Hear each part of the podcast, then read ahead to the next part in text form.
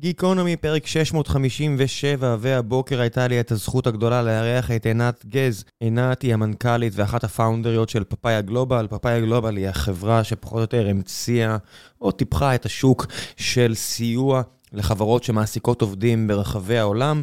אז דיברנו על מה הם עושים, איך הם עושים, השיקולים שהשתנו בין 2019 ל-2023, על גיוס הכסף, על ניהול עובדים, על uh, מערכות היחסים בין מעסיקים לעובדים בכל רחבי העולם.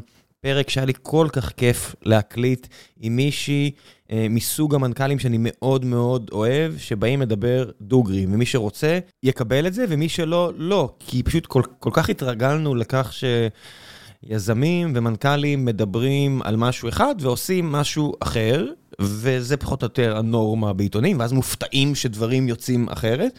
ויש ניסיון מצד גם, מצד הרבה יזמים, משקיעים ואנשים שיוצרים תוכן כמו כמוני במקרה הזה, שרוצים להציע משהו אחר. אז כמובן שאי אפשר להגיד הכל, כי יש בכל זאת אה, דברים שאי אפשר להוציא לפומבי, וחבל שכך. אבל אני מוצא שהשיחות האלו, כשהן מתנהלות כמו שצריך, כמו למשל הפרק הזה, הפער בין ה... offline ל online בשיחה הוא מאוד מאוד קטן וכיף לי שאפשר לעשות את זה, כי אני חושב שגם יש לזה ערך, בטח בשנים כל כך מאתגרות כמו 22-23. ולפני שנגיע לפרק עצמו, אני רוצה לספר לכם על נותני החסות שלנו, והפעם זו חברה נהדרת נוספת שאני רוצה לספר לכם עליה, וזו קייטו נטוורקס. אפל הגדולה גרמה לכם לזרוק לפח את המצלמה, ה-GPS, ה-MP3 ואפילו את הדף והעט. נטפליקס העלתה לענן את כל התוכן וקברה את בלוגבאסטר. Cato Networks עושה מהפכות בסדר גודל הזה בעולם הרשתות ואבטחת המידע, שמדובר על שוק של למעלה מ-30 מיליארד דולר, שזה די מטורף. ואני מספר לכם את זה כי ב Cato מחפשים להמשיך לגייס בזמן שהרבה חברות אחרות מצטמצמות. ואם אתם רוצים לשמוע עוד על Cato Networks, אז אני ממש מפציר בכם להאזין לפרק שהקלטתי עם גור שץ, אחד הפאונדרים של החברה, או אני אתן לכם אפילו פודקאסט אחר אה, שבו הוא דיבר, רק כדי שתבינו את... היקף וגודל האתגר שהם לקחו על עצמם.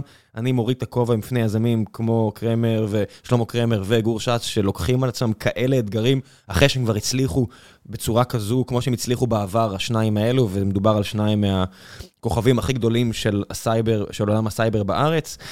באמת סופר מרשים שהם יצאו לדרך, כי מי כמוני יודע עד כמה זה קשה לעשות את זה, אה, והם פשוט הלכו בענק. אז כמה מספרים שגרמו לכם להבין את ההזדמנות. אה, אז כאמור, המייסדים זה שלמה קרמר וגור שץ, שהשמות שלהם מזוהים עם תעשיית הסייבר בארץ. הם גייסו יותר מחצי מיליארד דולר בהערכת שווי של אה, שניים וחצי מיליארד דולרים. יש בחברה כמעט 700 עובדים שיושבים כאן בישראל, מה שאומר שהמשרד שלכם יהיה צמוד. למשרד של גור, ואם אתם רוצים לשאול אותו על האתגרים הטכנולוגיים האלה שהוא סיפר עליהם בפרק איתי ודי פיצץ לי את השכל, אז תוכלו פשוט לתפוס אותו במסדרון ולדבר איתו. אז אני אשאיר לכם את עמוד הקריירות ושיהיה בהצלחה. ועכשיו, לפרק על פאפאיה גלובל.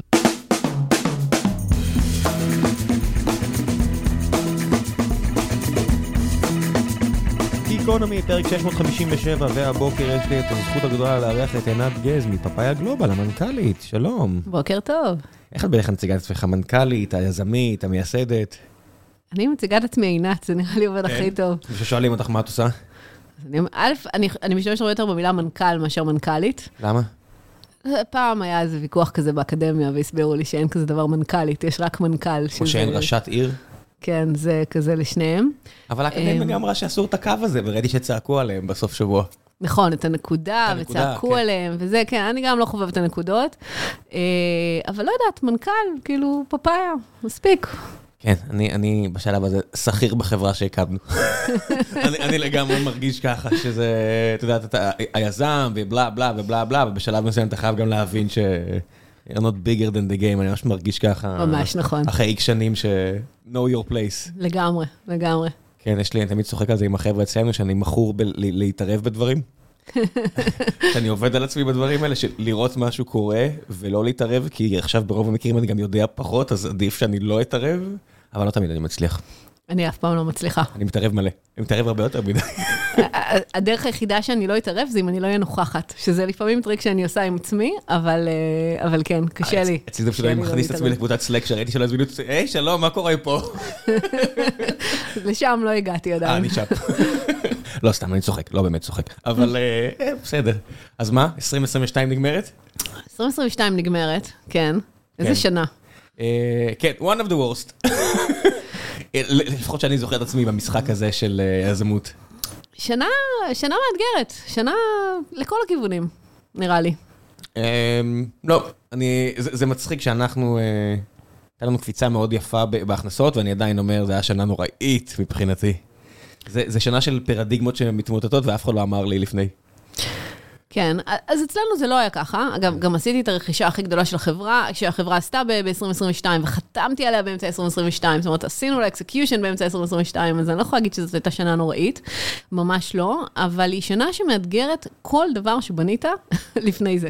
או כל דבר שאמרת, אוקיי, זה, לא צריך להתעסק בזה, זה יסתדר מעצמו, דיברנו לפני שהתחלנו להקליט על דברים כמו collection, כאילו שבאמת, אני, אני לא חושבת שאי פעם יזם התחיל חברה ואמר, בוא נטפל בתהליך collection, נכון? אתה אומר, אני מוציא חשבונית. גביית כספים למי שלא כן, collection. נכון. כן. אני מוציא חשבונית, והצד השני ישלם, נכון? ואז פתאום מגיע 2022, והצד השני לא תמיד משלם, או לא תמיד מסביר לך שהוא בדיוק רוצה לשלם, ואז מתחילים כל מיני דברים שאתה אומר, לא בשביל זה באתי, לא על זה חתמתי כשהקמתי חברה ואמרתי, בוא נשנה את העולם. כן, חוץ מה-CFO שלנו, שאני רואה את זה, אני שואל, אתה מחייך, הוא אומר, בשביל זה אני באתי. ואני אומר, אה, אודי והשטויות שלו. לא, לא, סתם, זה לא שאנחנו עושים דברים כאלה, אבל בסופו של דבר את מבינה ש... זה עסק, וזה לא שהחוקים באמת כתובים בפלדה, הם כתובים בחמר. על כל אז, דבר כמעט. אז אני אגיד שאני באתי מעולם העסקים לפני שהתחלתי את פאפאיה, והיו לי שתי חברות, אז ידעתי את זה, אוקיי? ממש ידעתי את זה וחייתי את זה, וגם הייתי בחברות קטנות, אז עשיתי הכל, באמת הכל. אבל? אבל אז הגעתי להייטק, וקצת התפנקתי, כאילו שכחתי שיש בעיות כאלה, נכון? ושדברים כאלה קורים, וגם פתאום יש לך המון אנשים אחרים שעושים את זה, אז uh, חוזרים קצת uh, לבייסיק. כן, זה מצחיק איך אני, כל שיחה שלי עם uh, אחד האחים שלי, שהוא דוקטור לכלכלה, הוא תמיד תופס כזה את הראש, ואומר, אני פשוט לא מבין את, ה, את, ה, את המודלים ואיך הדבר הזה מתנהל, כי תמיד יש לי את הבדיחה שאני אומר, הוא שואל, נו, רווחים כבר? אמרתי לו, בוא אני אגיד לך ככה, עדיין כל עולם ה cyber security, גיקונומי הפודקאסט יותר רווחי ממנו, אם תוציא את צ'ק פוינט החוצה. אם תוציא את צ'ק פוינט החוצה, גיקונומי הפודקאסט יותר רווחי מכולו, כולל פאולו אלטו וכולל אה, כל החברים שהם ששווים עשרות מיליארדים. כן, לקח לי הרבה זמן להבין את זה, כשעברתי מעסק אמיתי, שמרוויח כסף ומפרנס אותי, לעולם הטק. המון זמן. הכל זה עסק אמיתי, פשוט היה פרדיגמות שהן נכונות בריבית אפס, שהן לא נכונות בריבית שהיא מעל האינפלציה הריאלית, לא, לא יודע אם זה, זה יהיה אי פעם מעל האינפלציה הריאלית, אבל יודעת, קיבלנו הרבה כסף כדי לגדול בצורה מאוד מאוד אגרסיבית, עם היפותזות שהן נכונות. את יודעת, אחד הדברים הכי מדהימים שאני מדבר עם איזה מנכ"ל, שאני לא אציין את שמו, חברה שאני מת עליה, והרבה אנשים אוהבים אותה. ואחד הדברים שהכי קשים לו, הוא אומר לי, The bastard change the rules, אני עושה כל מה שהבטחתי כן. שאני אעשה, וזה עכשיו נושך אותי בטוסיק, אבל הבטחתי כל, אני עושה כל מה שהבטחתי. כן, כולם שינו את הכללים, נכון? וגם כל ההבטחות הן כבר לא רלוונטיות, צריך לעדכן אותן, צריך לעשות להם רפרש אה, חזק. כן, צריך להבין שהעולם באמת השתנה, והוא יכול להשתנות שוב, זה הדבר הכי מדהים פה, וזה נורא חסר לי. בכל מיני הודעות שיזמיות, יזמים, מנכ"לים, מנכ"ליות, או מנכ"לים ומנכ"לים, כמו שאת אומרת, אה, מדברים, כולם צריכים כזה לדבר מצד אחד לעיתונות, שאין לה ניואנסים והכל נורא רדוד, ומצד שני גם לשמור על איזשהו דיגניטי, אז לדבר בכל זאת דברים אמיתיים. את יודעת, מאוד אהבתי את ההודעה של המנכ"ל של שופיפיי, שאמר, חשבנו שהעקומה של האי-קום תמשיך לגדול כמו שהיא הייתה ב-2021-2022, I was wrong. כן. עכשיו אני צריך לתקן. זאת אומרת, זה לא איזה הקהל על חטא שמישהו מצטלם בוכה בזמן שהוא מפטר, שלדעת להם יש את היום הכי גרוע בחיים שלהם, והמנכ"ל בוכה, אוי מסכנון, כן. עבר עליך יום קשה, היית צריך לפטר אנשים, אלא פשוט מקצועי נטו. הנה מה חשבתי, הנה איפה טעיתי, עכשיו אני צריך לתקן. כן. ונורא חסר את זה. חסר את זה, אבל אני גם חושבת שהעובדים עדיין לא מצליחים להבין את זה מספיק. הם בוודאות לא. כן, יש, זה, זה, זה אני חושבת הדבר הכי מבלבל ב-2022. בכלל, מאז שנכנסנו לעשור הזה של ה-2020, כל העולם, הוא כל הזמן אומר דברים נורא גדולים, נורא בומבסטיים, ואז משנה את דעתו. כאילו, עובדים, לא יצטרכו יותר להגיע לאף מקום בעולם, וכולם יהיו בזה, ולא נראה יותר אף אחד את השני, וזה הדבר הכי טוב. בעצם לא, בעצם תגיעו למשרדים, בעצם אל תגיעו בכלל, כי פיטרנו אתכם. די, כאילו, קצת פחות הצהרות בומבסטיות. בואו נעבור שלב-שלב. כן, צריך לחזור, אה, בעיניי לפחות, אני גם עושה את זה עם עצמי, בגלל זה התרגיל הפסיכולוגי הזה של אני שכיר בחברה שהקמנו, של, יש לך משכורת. משכורת זה דבר מגניב, אתה אוהב את המשכורת שלך. אוקיי, א', ב', מה אתה צריך לעשות? איפה אתה מייצר ערך? זאת אומרת, איפה אתה יכול לייצר הכי הרבה ערך לחברה כדי שאפשר יהיה להמשיך לשלם לך משכורת? ג', עכשיו אנחנו רוצים אקסטרה מעל משכורת שהאופציות יהיו שוות משהו. איך אנחנו עכשיו גדלים בצורה נורא... זה תרגיל מחשבתי שאני צריך לעשות לעצמי, כי 2021, 2022, את יודעת, אפילו חברות כמו שלנו, כולם מכניסים לראש, בטח, ננפיק, ברור, כולם ינפיקו, מה, לא? וזה, כן. וזה משהו שהוא נורא קשה פסיכולוגית, נראה לי. אני חושבת שזה נכון, וגם נהייתה איזו תרבות של ארביטראז', נכון? כולם חיים על סמך הארביטראז'. אה, קניתי קריפטו, אז עכשיו אני אעשה המון המון כסף. יש לי אופציות, אז הן יהיו שוות המון כסף. המשכורות רק יעלו. כאילו, אתה כל הזמן בארביטראז', לא של העכשיו, של דברים שמתגלגלים, וברור לך, וזה אותו דבר כמו ננפיק. ננפיק, ואז שווה המון המון כסף. ואז מה? אה, מה זה משנה? ואז איזה מנכ"ל שהוא חבר טוב, שהנפיק באמת ב-2020, ב- ב- בתקופה מאוד טובה, אמר לי שהדיונים הכי קשים שיש לו היום בחברה, בטח בישראל, כי אני חושבת שאחת הבעיות בישראל זה שאין עדיין תרבות של חברות טק צעירות יחסית שהן ציבוריות. זאת אומרת, כל היום מתעסקים במחיר המניה, וכל היום עובדים סופרים את הכסף שהם הפסידו. מאז ההנפקה, אחורה. עכשיו, גם אם עדיין מורווחים, כן? הם עדיין סופרים את הכסף שהם הפסידו. עכשיו, זה, זה state of mind נוראי לחיות בו, אתה כל הזמן חי במה אין לי, במקום במה יש לי. כן, זה, זה קצת uh, צ'כוב, זה קצת uh, היהודי כן, בפנקס שכל. הזמן, זה לא זוכר אם זה היה יהודי או לא, אבל כל הזמן שהיה פנקס מה הוא לא בדיוק, הרוויח היום. בדיוק, כן, בדיוק, כזה זה, בדיוק. את יודעת, גם במאה ה-19 זה היה מטופש, וגם היום, זה דרך ממש קשה להצליח. זאת אומרת, זה, זה. כמעט... זה, זה, זה העניין הזה של לחזור לבייסיקס של איך מנצחים. וכולם נכון. כבר בראש שלהם ניצחו, וכבר חושבים איפה אה, לפזר את הפירות, הלאה. איפה לעשות את הריבית דריבית על מה שהם לא בדיוק. עשו. אפילו עסקית, אני אפילו לא אומר את הכסף של, אלא אפילו עסקית, אה, העסק הזה כבר הצליח, בואו נראה איך אנחנו מרחיבים אותו. ואני אומר, לא, אתם, העסק הזה עדיין לא הצליח, ה unit economics שבור. שמת לב שה unit economics שבור? שמתם לב לקטע הזה שה unit economics שבור? אתם עושים משהו בנידון? ואני מסתכל הרבה, זאת אומרת, גם פנימית כל הזמן, אנחנו מתחילים לשאול, מתחילים כבר שנה, כל דבר שאנחנו עושים, פה עשינו איזו החלטה עסקית נורא קשה של עסק שמאוד אהבנו אותו ומכניס הרבה כסף, אבל אנחנו נורא מפקפקים ביכולת שלו להרוויח כסף בשנים הקרובות, והיינו צריכים uh, להרוג אותו, וזו הייתה החלטה סופר קשה. הופכת בטן, כי זה גם קשה. כולל אנשים, ו- וזה הופך בטן ברמה, את יודעת, לבוא למשקיעים ולהגיד, אנחנו נכניס פחות כסף מבחירה, כי זה לא רווחי. הנה ההבדל בין להכניס להרוויח. אז, אז לגמרי קשה, אני אגיד שאני בשנה האחרונה הפכתי את כל המטריקות הכלכליות של החברה, ובגדול הסברתי למשקיעים שלי שבמה שהם השקיעו בפאפאיה, הם לא הבינו בכלל. כאילו, זאת אומרת, אחלה, המספרים נראו להם טוב, אבל זה עסק שאין לו באמת אה, כדאיות כלכלית אה, קדימה. שאנחנו הופכים את הכל, אני אסביר תכף. והתגובה הראשונה שלהם הייתה, מה? מה, מה, מה, מה קורה כאן? מנכ"ל say what? ו... ורק עכשיו, אחרי השנה הזאת, שבאמת כל התזה הזאת התחילה להתכנס, והיא מתקנברטת והיא מוכיחה את עצמה, אז יש את האמון, אבל זה נורא קשה, וגם צריך להסתכל קדימה, וצריכים אסטרטגיה, וגם צריכים לוודא שזה מתכנס, כן? כי כן, בסוף רגע, אה, זה כמו קורה. פלטפוס כזה. בוא נחזור אחורה, מה זה פאפאיה? יאללה, מה זה פאפאיה? פאפאיה היא פלטפורמה. פאפאיה גלובל, לא פגאיה. לא פגאיה, לא פאפאיה פאפ- מובייל, כן. לא פנאיה, פאפאיה גלובל. פאפאיה גלובל, כן. אה, אנחנו מפתחים מערכת לניהול שכר גלובלי. בגדול, אנחנו נותנים לחברות אה, מערכת אחת, מערכת סאסית, לנהל את כל העובדים שלהם ולשלם שכר לכל העובדים שלהם בכל העולם. אה, הנושא של התשלומים הוא נורא חשוב, כי בשנה האחרונה רכשנו חברה, שהיא למעשה חברת תשלומים, ואנחנו היום באיזושהי קונספציה שהיא מאוד... ייחודית בעולם הזה, של לא רק לנהל שכר, אלא גם לנהל תשלומים. זאת אומרת, ממש לגעת בכסף, להעביר אותו ולוודא שהוא מגיע לעובדים. אז בואו רגע נסביר אה, צורך מהצד השני. סטרים הוקמה, סטרים אלמנטס, והיו לי עובדים בדנמרק, גרמניה, לא יודע, בשוודיה, ובתחילת הדרך הייתה לנו חברה רק בישראל, ואז לא הרבה אחרי זה בארצות הברית, דלוור. אז במדינות כמו ארצות הברית וישראל יכולנו לשלם משכורת מהישות המשפטית שלנו, וזה יחסית פשוט. מה קורה עם עובדים בגרמניה? ואני חושף את עצמי לכל מיני דברים משפטיים, בכך שאין לי מישהו שדואג לי למש... למטריה המשפטית, לאשכרה לשלם, הם לא יכולים להיות עובדים ממנה, אז הם פרילנסרים, אבל בגרמניה אם אתה פרילנסר, אתה צריך לשלם ים מיסים, והם כועסים עליך למה הם פרילנסרים, הם לא רוצים להיות פרילנסרים, הם רוצים להיות עובדים מן המניין, ואיך מסדרים את האופציות, ושורה של דברים שפאפאיה גלובל די המציאה את הז'אנר, את, ה... את הוורטיקל הזה.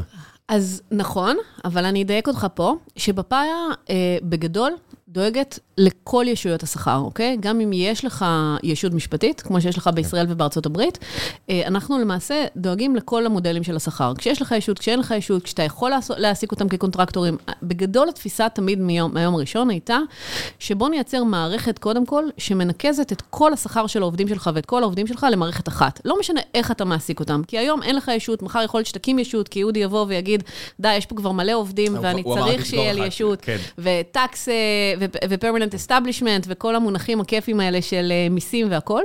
אמ, אז אנחנו...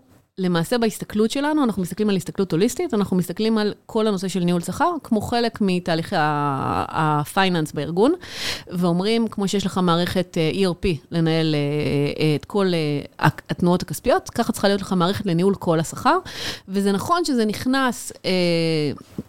מצד אחד לתהליך שהוא מאוד, אה, של לרכז את הדאטה ולרכז את כל הדברים האלה, וזה מהצד השני, כל ההבנה של חוקי עבודה וחוקי שכר ומה אסור ומה מותר, וכל, ומילה שאין לה באמת אמ, תרגום נכון בעברית, שנקראת compliance, שתמיד אני אומרת, יש סיבה למה בעברית אנחנו לא כל כך יודעים להגיד compliance. באתי מבנק לפני כן, כן. החבר'ה של הציות היו ממש בחדר נורא גדול ולא רציתי להיכנס לשם אף פעם. נכון, ו-compliance וציות זה לא באמת לא. אותו דבר, וגם אפילו בעברית ציות, אף אחד לא מציית לשום דבר בעברית, זה כאילו, זה, זה בדיוק העניין, compliance באמריקאית זה האנשים שכולם מקשיבים להם, וציות בעברית זה אנשים שאף אחד לא רוצה לציית להם, נכון?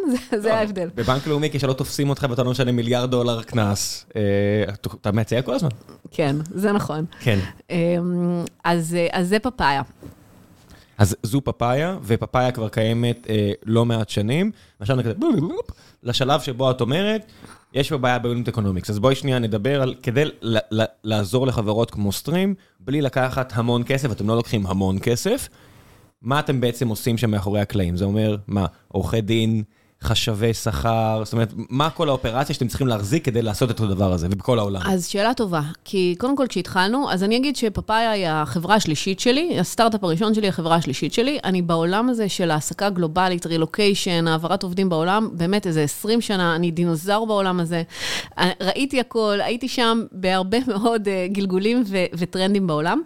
וכשהתחלנו את פאפאיה, היה לי קו אחד מנחה, ואמרתי, אני לא רוצה להביא אופרציה לתוך פאפאיה. אם אנחנו אנחנו בונים טכנולוגיה, אנחנו בונים טכנולוגיה, כי בעיניי הבעיה הכי גדולה היא היום דרך ריכוז המידע והיכולת שלך אה, לנהל אותו, ולא הזרועות שיש לך על הקרקע, אוקיי? זאת אומרת, אנחנו לוקחים בנקודת מוצא, שבכל מדינה שאני אלך אליה, יש חשבי שכר, יש עורכי דין מקומיים מצוינים.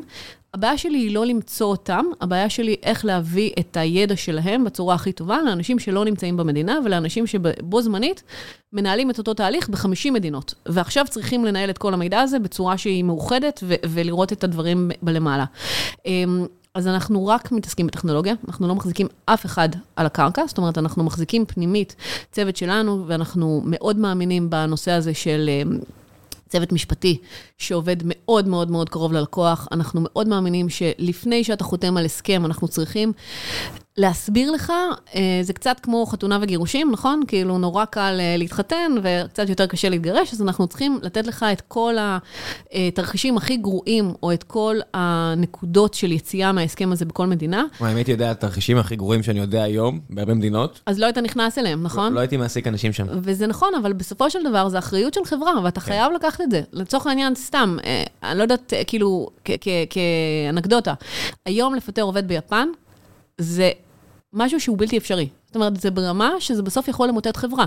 אם אתה היום יש לך עובד ביפן, ואתה לא מצליח להוריד אותו מהפיירול, אה, ואתה צריך לנהל איתו משא ומתן, זה יכול להיות שזה בסופו של דבר ההחלטה הכלכלית העסקית הכי גרועה והכי קשה שתיקח בחברה שלך. וזה די, זה, זה די מופרך, נכון? כן, בצבא היה לי כזה, בגלל ששירתי באיזה מקום שעוברים כל, אה, כל לילה ליחידה אחרת, היה לי כזה חדרי אוכל, איפה החדרי אוכל הכי טובים עד גרועים?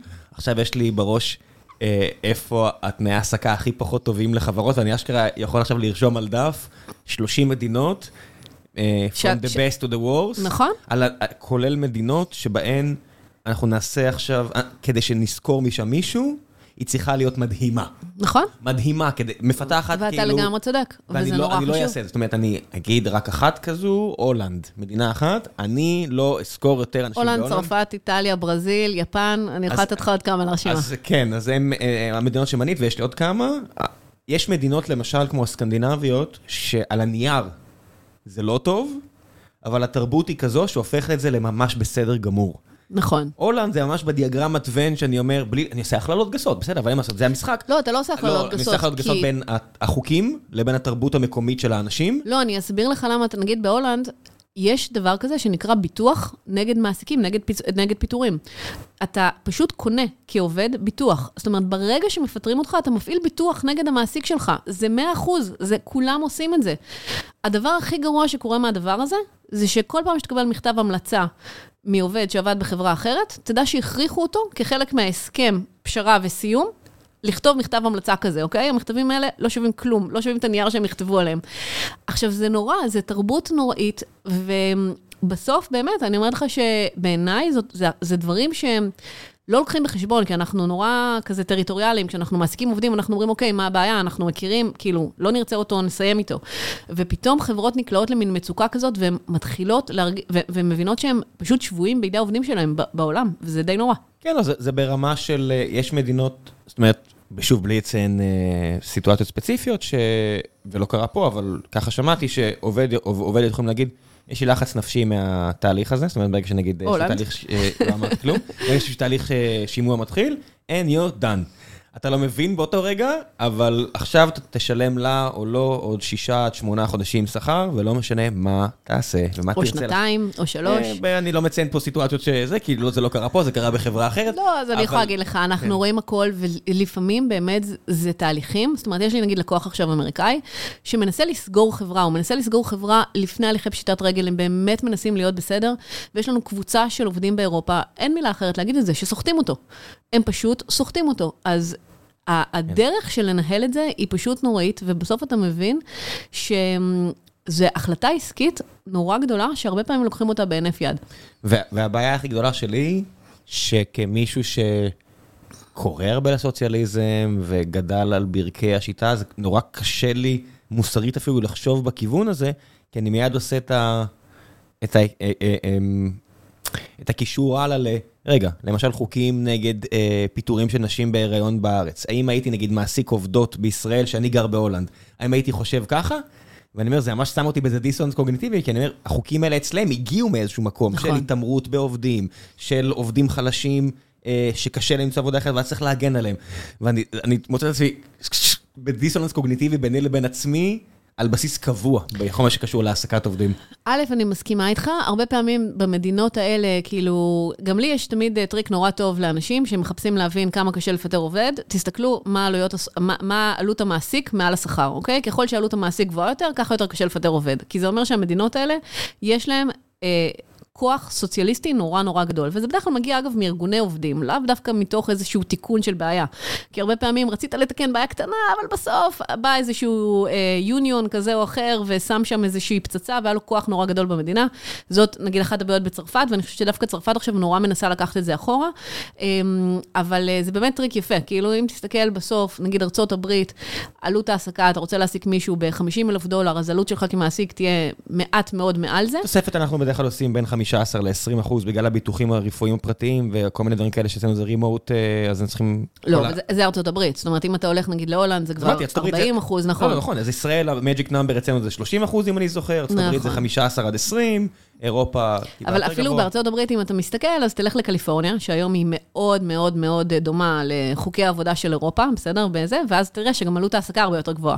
ואז זה תמיד נותן לך את ההבנה שככל שעלות ההעסקה למעסיק יותר גבוהה, ככה כנראה זאת מדינה שלא נעים להגיד, בעיניי זה קצת איבד את עצמו, אבל הופכת להיות כזאתי שהריסק אמ, למעסיק לסיים או לעשות פיטורי אה, עובדים בצורה שהיא סבירה, הופך להיות היום הרבה הרבה הרבה יותר גדול. כן, זה מצחיק שרוב האנשים, כמו שאמרת, נישואים וגירושים, חושבים על הירח דבש. אני, בגלל שכבר סגרנו חברה אחת, אני יודע, זה כמו, את יודעת, מאז שיוסי ורדי השקיע בנו וההבטחה שלי אף פעם לא לדפוק עובד, אז אני יודע שהיום האחרון של חברה הוא לא שנגמר הכסף, אלא איזשהו magic number של ארבעה וחצי, ארבעה חודשים מהרגע שנגמר הכסף, זה הרגע שאתה עוצר את כל הפעילות, מתחיל לפרק הכל, כדי שלא חס וחלילה יהיה מצב, כן. שאתה חייב כסף למישהו כשנגמר הכסף קומפלט. כן. ו- וזה כאילו הסוף של הראנוויי, ארבעה חודשים מרגע שנגמר הכסף. אנשים, את יודעת, אני מדבר עם יזמים צעירים יותר, או לא, לא, לא בהכרח גיל, אלא מבחינת ניסיון, הם לא נופל לאסימון. הם לא מבינים את זה. שיכול להיות שתגיע למצב שאתה מלין שכר של אדם. נכון. זה, זה לא משהו שאתה יכול לבלוע אותו אחרי, זה לא מוסרית ולא מקצועית אפילו, זה משהו שיכול לחסל לך ואת הקריירה ולדפוק עובד אחר. נכון, בדיוק היום בבוקר, בזמן שחיכיתי לך, אז הגבתי אה, למאיר אורבך בטוויטר על אה, משהו שהוא כתב על חברה ישראלית שנסגרה ונשארה חייבת שכר לעובדים, אה, והסכמנו שזה משהו שלא יכול לקרות. אסור, מה זה, זה יכול לקרות כי אנשים חושבים שסוף הראנוויי שלהם, סוף אותה מט- מטאפורה למתי נגמר הכסף, זה כשאשכרה נגמר הכסף. והם לא מבינים שלא. נכון. אתה חייב לאנשים דברים שאתה לא בהכרח סופר אותם, אז נגמר הכסף זה הרבה לפני שנגמר הכסף, ואם אתה לא לוקח בחשבון חוקים בינלאומיים, אתה הולך לדפוק מישהו. נכון. כן, וזה לא משהו ש, שכדאי, אני מאוד מאוד מאוד מאוד ממליץ נגד, אם, אם אתם רוצים סיבה אחת טובה לעבוד עם לא פאפאיה גלובל. או, או המתחרות, או לא יודע מה. עזבי קרמה, קרמה זה כבר מוסר פרטי שלך, אוקיי? נכון. כל אחד והמוסר, כל אחד איפה שהוא שם את המוסר שלו. אני אומר, יצא פה שהיא מקצועית, וזה נטו. אתם לא אילון מאסק, המוניטין שלכם לא יספוג כנראה. זאת אומרת, אני מכיר מישהי בארצות הברית שאילון מאסק כרגע לא הולך לשלם את מה שהוא חייב לה, אבל המוניטין שלו יספוג את הכל, כי יש לו את הכת מעריצים שלו, והוא באמת עשה דבר או שניים. אבל הקרמה שלו לא, אתה תראה, זה, זה אה, יפגע בו, אני בן אדם, אני מאוד, מאוד מאמינה בקרמה, אין מה לעשות, זה לא יחזור אליו. שם הוא יסתבך. כן, לא יודע, זה כזה מתאזן עם... אני לא יודע, אני לא אכנס לחישובים אה, קרמטיים, אבל אני יודע שהרבה מאוד יזמיות ויזמים שלא יעשו את זה בארץ, יש להם אפס סיכוי לשרוד דבר כזה מקצועית, וזה עצה מאוד קרה. נכון. נגיד. זה פשוט, אתם לא- אתם לא תשרדו את זה מקצועית, אתם תהיו גמורים מהבחינה הזאת, אף אחד לא ירצה לגעת בכם עם מקל. נכון, כי יש איפשהו בגוגל מכתב שבו רשום שהלנתם את שכרם של עובדים. נכון. טוב, חזרנו לפאפאיה גלובל, אז כן. בהינתן העובדה שנורא קשה מבחינת unit economics לזכור עבורי כמעסיק עורכי דין מקומיים וחשבים וחשביות ו yada yada yada, אה, איך פאפאיה יכולה להיות רווחית מהבחינה הזו? אז אני אסביר. אה, אני רגע אלך צעד אחד אחורה, אנחנו למעשה מתעסקים בשלושה מודלים של העסקה עיקריים. אחד, זה שאנחנו מנהלים לך פיירול, אוקיי? זאת אומרת, אתה פתחת אה, ישות מקומית בכל העולם, ואנחנו למעשה עושים לך חישובי שכר, זאת אומרת, סטרים היא תהיה זאתי שתעסיק לצורך העניין, אני רק אתן לך את חישובי השכר, אנחנו במדינת ישראל, אז זה כמו חילן, כולם תמיד שואלים, כן, זה בדיוק כמו שחילן עושה. המודל השני זה שבסוף אנחנו נעסיק עבורך את העובדים, זאת אומרת, אנחנו נהיה, מה שקראו בעגה המקצועית employer of record, זאת אומרת, לך לא תהיה ישות מקומית ואתה תיקח מאיתנו ישות מקומית. והשלישי זה שבמדינות שזה מאפשר, אתה תעסיק אנשים כקבלני משנה, כקונטרקטורים, פרילנסרים וכולי וכולי. מודל שנהיה בעייתי יותר ויותר בעולם, אה, ובאמת אה, ממשלות בגדול מנסות להגביל אותו. על ידי מיסוי, זאת אומרת, שוב, אני חוזר למה שאמרתי. ידי. לא תמיד על ידי מיסוי, אגב, אה, הרבה פעמים זה על ידי מיסוי, והרבה פעמים זה על ידי אה, ההפחדה שלך כמעסיק, זאת אומרת שאם תעשה את זה, אתה עדיין לא תיפטר מחבות העובד מעביד, ואז בסוף יכול להיות שאתה תצטרך לשלם את כל מה שאולי שילמת או שגילמת בתוך אותו שכר של אה, פרילנסר, עוד פעם לרשויות, אה, כי בסוף תפקיד של ממשלות הוא אחד, הוא לוודא ש... לאנשים שלהם היום יש מה לחיות בעתיד, יש להם חסכונות, יש להם פנסיה, הם משלמים מיסים, והרבה יותר קל לעשות את זה במודל של שכיר מאשר במודל של אה, פרילנסר. כן, אז בארץ מכריחים אנשים להפריש לפנסיה וכו', ומפחידים מעסיקים. זאת אומרת, היה את המקרה של אה, פתחי, נראה לי, שכאיש קריאייטיב בזה, הוא עבד כפרילנסר, קראתי על זה, נועם נועם פתחי, נראה לי. נועם פתחי, אבל אני לא? מכירה את המקרה. אז הוא עבד המון המון שנים, אני חושב שבגליקמן, אה, בתור פרילנס. וכשנגמר העבודה, הוא אמר, היי, עבדתי אצלכם איזה 15 שנה, אתם יודעים מה אני? אני כמו שכיר. תשלמו לי רטרואקטיבית על הכל, ואני חושב שהם שילמו. אם אני לא טועה, אם אני, לא מעוות את המקרה, שלח לי. הודעה אם אני טועה. אה, אני לא מכיר אותו, אבל אולי זה יגיע אליו, אני חושב שזה הוא וקראתי על זה, זה פשוט זכור לי בראש. כן. כזה, כזה לקח כזה, בישראל אתה יכול להעסיק כפרילנס, לא להרבה זמן לפני ש... אז, אז אני אגיד שבסוף, בכל העולם, צריך להבין מה נכון לעשות, ולא מה העובד שממולך, הפרילנסר שממולך רוצה. כי תמיד אני אומרת, בסוף, אם תשאל בן אדם מהרחוב, היום, לא משנה, עובד שלך, האם אתה רוצה לשלם מיסים? כנראה שהתשובה תהיה לא, נכון? אבל הוא משלם כי אתה, אתה, אתה מוריד לו, מנקה לו מיסים כי אתה חייב, לא כי הוא רוצה. ולכן, הרבה פעמים הנושא הזה של אני רוצה עכשיו להיות פרילנסר, אבל רגע, בעצם אחרי עשר שנים אני אתעורר ואגיד, רגע, אבל אם אני עכשיו יבוא איזשהו עורך דין ויגיד, אה, רגע, אבל אתה יודע שיש לה כאן יחסי עובד מעביד והכול, ואתה יכול לקבל 30 אחוז מכל עלויות ההעסקה עכשיו, אה, והוא חייב לך, ופתאום כחברה תמצא את עצמך בתביעות כאלה, אמ, הדברים האלה צריכים להתקבל על ידי החברה. ההחלטות האלה מראש צריכות להתקבל על ידי החברה, לא על ידי מה העובד רוצה. אה, זה בסדר אם יש איזושהי, אם הבסיס החוקי מאפשר את זה, אוקיי? מדינות נגיד כמו אוקראינה או פולין, הממשלה מייצרת הטבות מס מפליגות לאנשים שעובדים כפרילנסרים. למה? מדיניות שלהם. אה, לא, עוד לא הצלחתי, באמת עוד לא הצלחתי להבין את הסיבה האמיתית מאחורי הדבר הזה, למה לייצר כזה פער שאם אתה מתכנת שיודע לעבוד מול חברה אה, בינלאומית, אתה תשלם 5% מס, ואם אתה עובד בתוך המדינה תשלם 30% מס. אבל אתה יודע, קטונתי מלהבין אה, לוגיקה של אה, כל אה, ממשלה בעולם. אז שם, ברגע שיש איזשהו אינסנטיב שהממשלה יצרה, אחלה, אתה, אין לך ברירה למעשה, כי, כי אף אחד לא יכול לא, לעבוד לא אצלך. כן, כן, אז זה בסדר, אבל אם אתה הולך למקום השני, ש... וזה אני רואה הרבה, והרבה פעמים זה חשיבה של יזמים צעירים, הולכים למדינות שבהן עלויות ההעסקה גם הן נורא גבוהות, ואומרים, רגע, אבל העובד רוצה לעבוד בתור אה, פרילנסר, אז אה, אחלה, אז אני אעסיק אותו. ואני אומרת, כן, אבל אתם משאירים על השולחן את ה risk של כל עלויות ההעסקה, שעכשיו הוא אמר לכם שהוא לא רוצה, ורגע אחרי שהוא יסיים לעבוד, יכול להיות, וזה לא קשור אליו, אנשים יכולים להיות מקסימים ומדהימים, אבל אז באים עורכי דין ומסבירים להם, ואתם בסוף, אסור אף פעם, כאילו, כל הנושא הזה של risk management בחברה הוא נורא נורא נורא נורא חשוב. הבן אדם שהעסקתם, אם העסקתם איזושהי מפתחת תותחית, אחרי ארבע שנים זה בן אדם אחר, רוב התאים בגופה כבר התחלפו, וגם התודעה שלה קצת התחלפה, וזה יכול להשתנות. והטריק הזה שאנשים עושים, ואני ראיתי זה עם הרבה מפתחות ישראליות, מפתחות מפתחים, של אז תשלם לי 20 אחוז פחות מכמה שרצית כשכיר, כי זה עלויות המעביד, זאת אומרת, כעלות המעביד 20 אחוז פחות לא 30, ואני אדע לנקות מס ואת כל המשחקי אה, הנדסת מיסים שלי כדי שאני ארוויח יותר, וזה אחלה, עד לרגע שהוא או היא יגידו, now pay me retroactively על הכל. נכון. וגם באופן כללי, בסוף חברה צריכה לחשוב על איך היא מנהלת את הסיכונים שלה בצורה הכי טובה. כי לצורך העניין, וזה תמיד אני אומרת, נגיד שאתם רוצים להיות הכי בסדר לעובדים, ואתם סומכים על כולם, ואתם חושבים שהם לא יתבעו אתכם אף פעם. היי חבר'ה, לפני שנחזור לפרק המעולה הזה עם עינת, אני רוצה לספר לכם על נותני החסות שלנו, והפעם זו חברת קייטו נטוורקס, שמחפשת לצרף עובדים בזמן שהרבה חברות אחרות מצטמצמות. אני אשאיר לכם את עמוד הקריירות שלהם. קייטו היא אחת מחברות ה cyber security שאני הכי מעריך אה, פה בארץ, כי פשוט האתגר שהם עומדים מולו הוא עצום. הם מנסים לעשות לעולם הרשתות ואבטחת המידע את מה שהרבה חברות מוצלחות כמו אפל ונטפליקס עשו לעולמות שלהם, וזה אומר disruption, הפרעה באמת משמעותית. זה לא עוד איזה דשבורד או משהו כזה שעושים בחברות אחרות, אלא באמת אתגר טכנולוגי מאוד מאוד משמעותי. אז אם מעניין אתכם להיכנס ראש בקיר באתגר טכנולוגי כזה משמעותי ולהיות מוקפים בחבר'ה כל כך מוכשרים עם יזמים שכבר מכרו חברות לא מעטות ועשו דברים משמעותיים.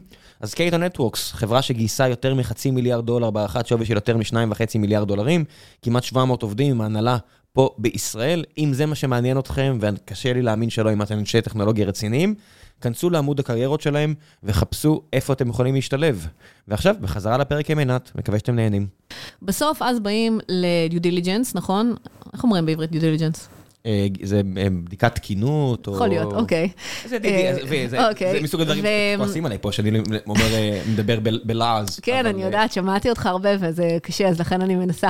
אבל ואז באים אה, דין מהצד של אה, קרן, שאתם נורא רוצים לסגור סיבוב, ואומרים, חברים, יש לכם כאן חשיפה ענקית, יש לכם 50 מתוך 150 אה, אחוז, מתוך 150 עובדים כאן, הם בכלל לא עובדי חברה. בואו תתקנו את זה. עכשיו, לתקן את זה בתוך, נגיד, סיבוב גיוס, בלחץ של זמן, ב- בלחץ מטורף, ואחרי שיש כאן מציאות שכבר התקיימה, זה כמעט בלתי אפשרי. אז לכן לפעמים גם צריכים לעשות דברים, לא רק כי העובדים רוצים או כי אתם סומכים עליהם, פשוט כי זה נכון לחברה. כאילו, בסוף תמיד צריך לחשוב שלוש שנים קדימה מהחברה, לא על מחר בבוקר. יש סיכוי שתצליחו ויש סיכוי שתיכשלו. שתי דברים שיכולים לקרות, נכון. אה, אפילו בסבירות גבוהה אחד מהם יקרה, וזה ידפוק אתכם בשני הכיוונים. זאת אומרת, אני אגיד עוד משהו שיכול להיות שקרה, לא לחברה פה, חס וחלילה, אה, שעובד פרילנס, שפשוט נורא חשוב לו לעבוד כפרילנס, נגע בהרבה IP נורא רגיש, ואז ב-DD ב due diligence מישהו אומר, היי, שמת לב שההוא שאחראי אצלכם לחלק ההוא של ה intellectual property החשוב בכלל לא עובד החברה?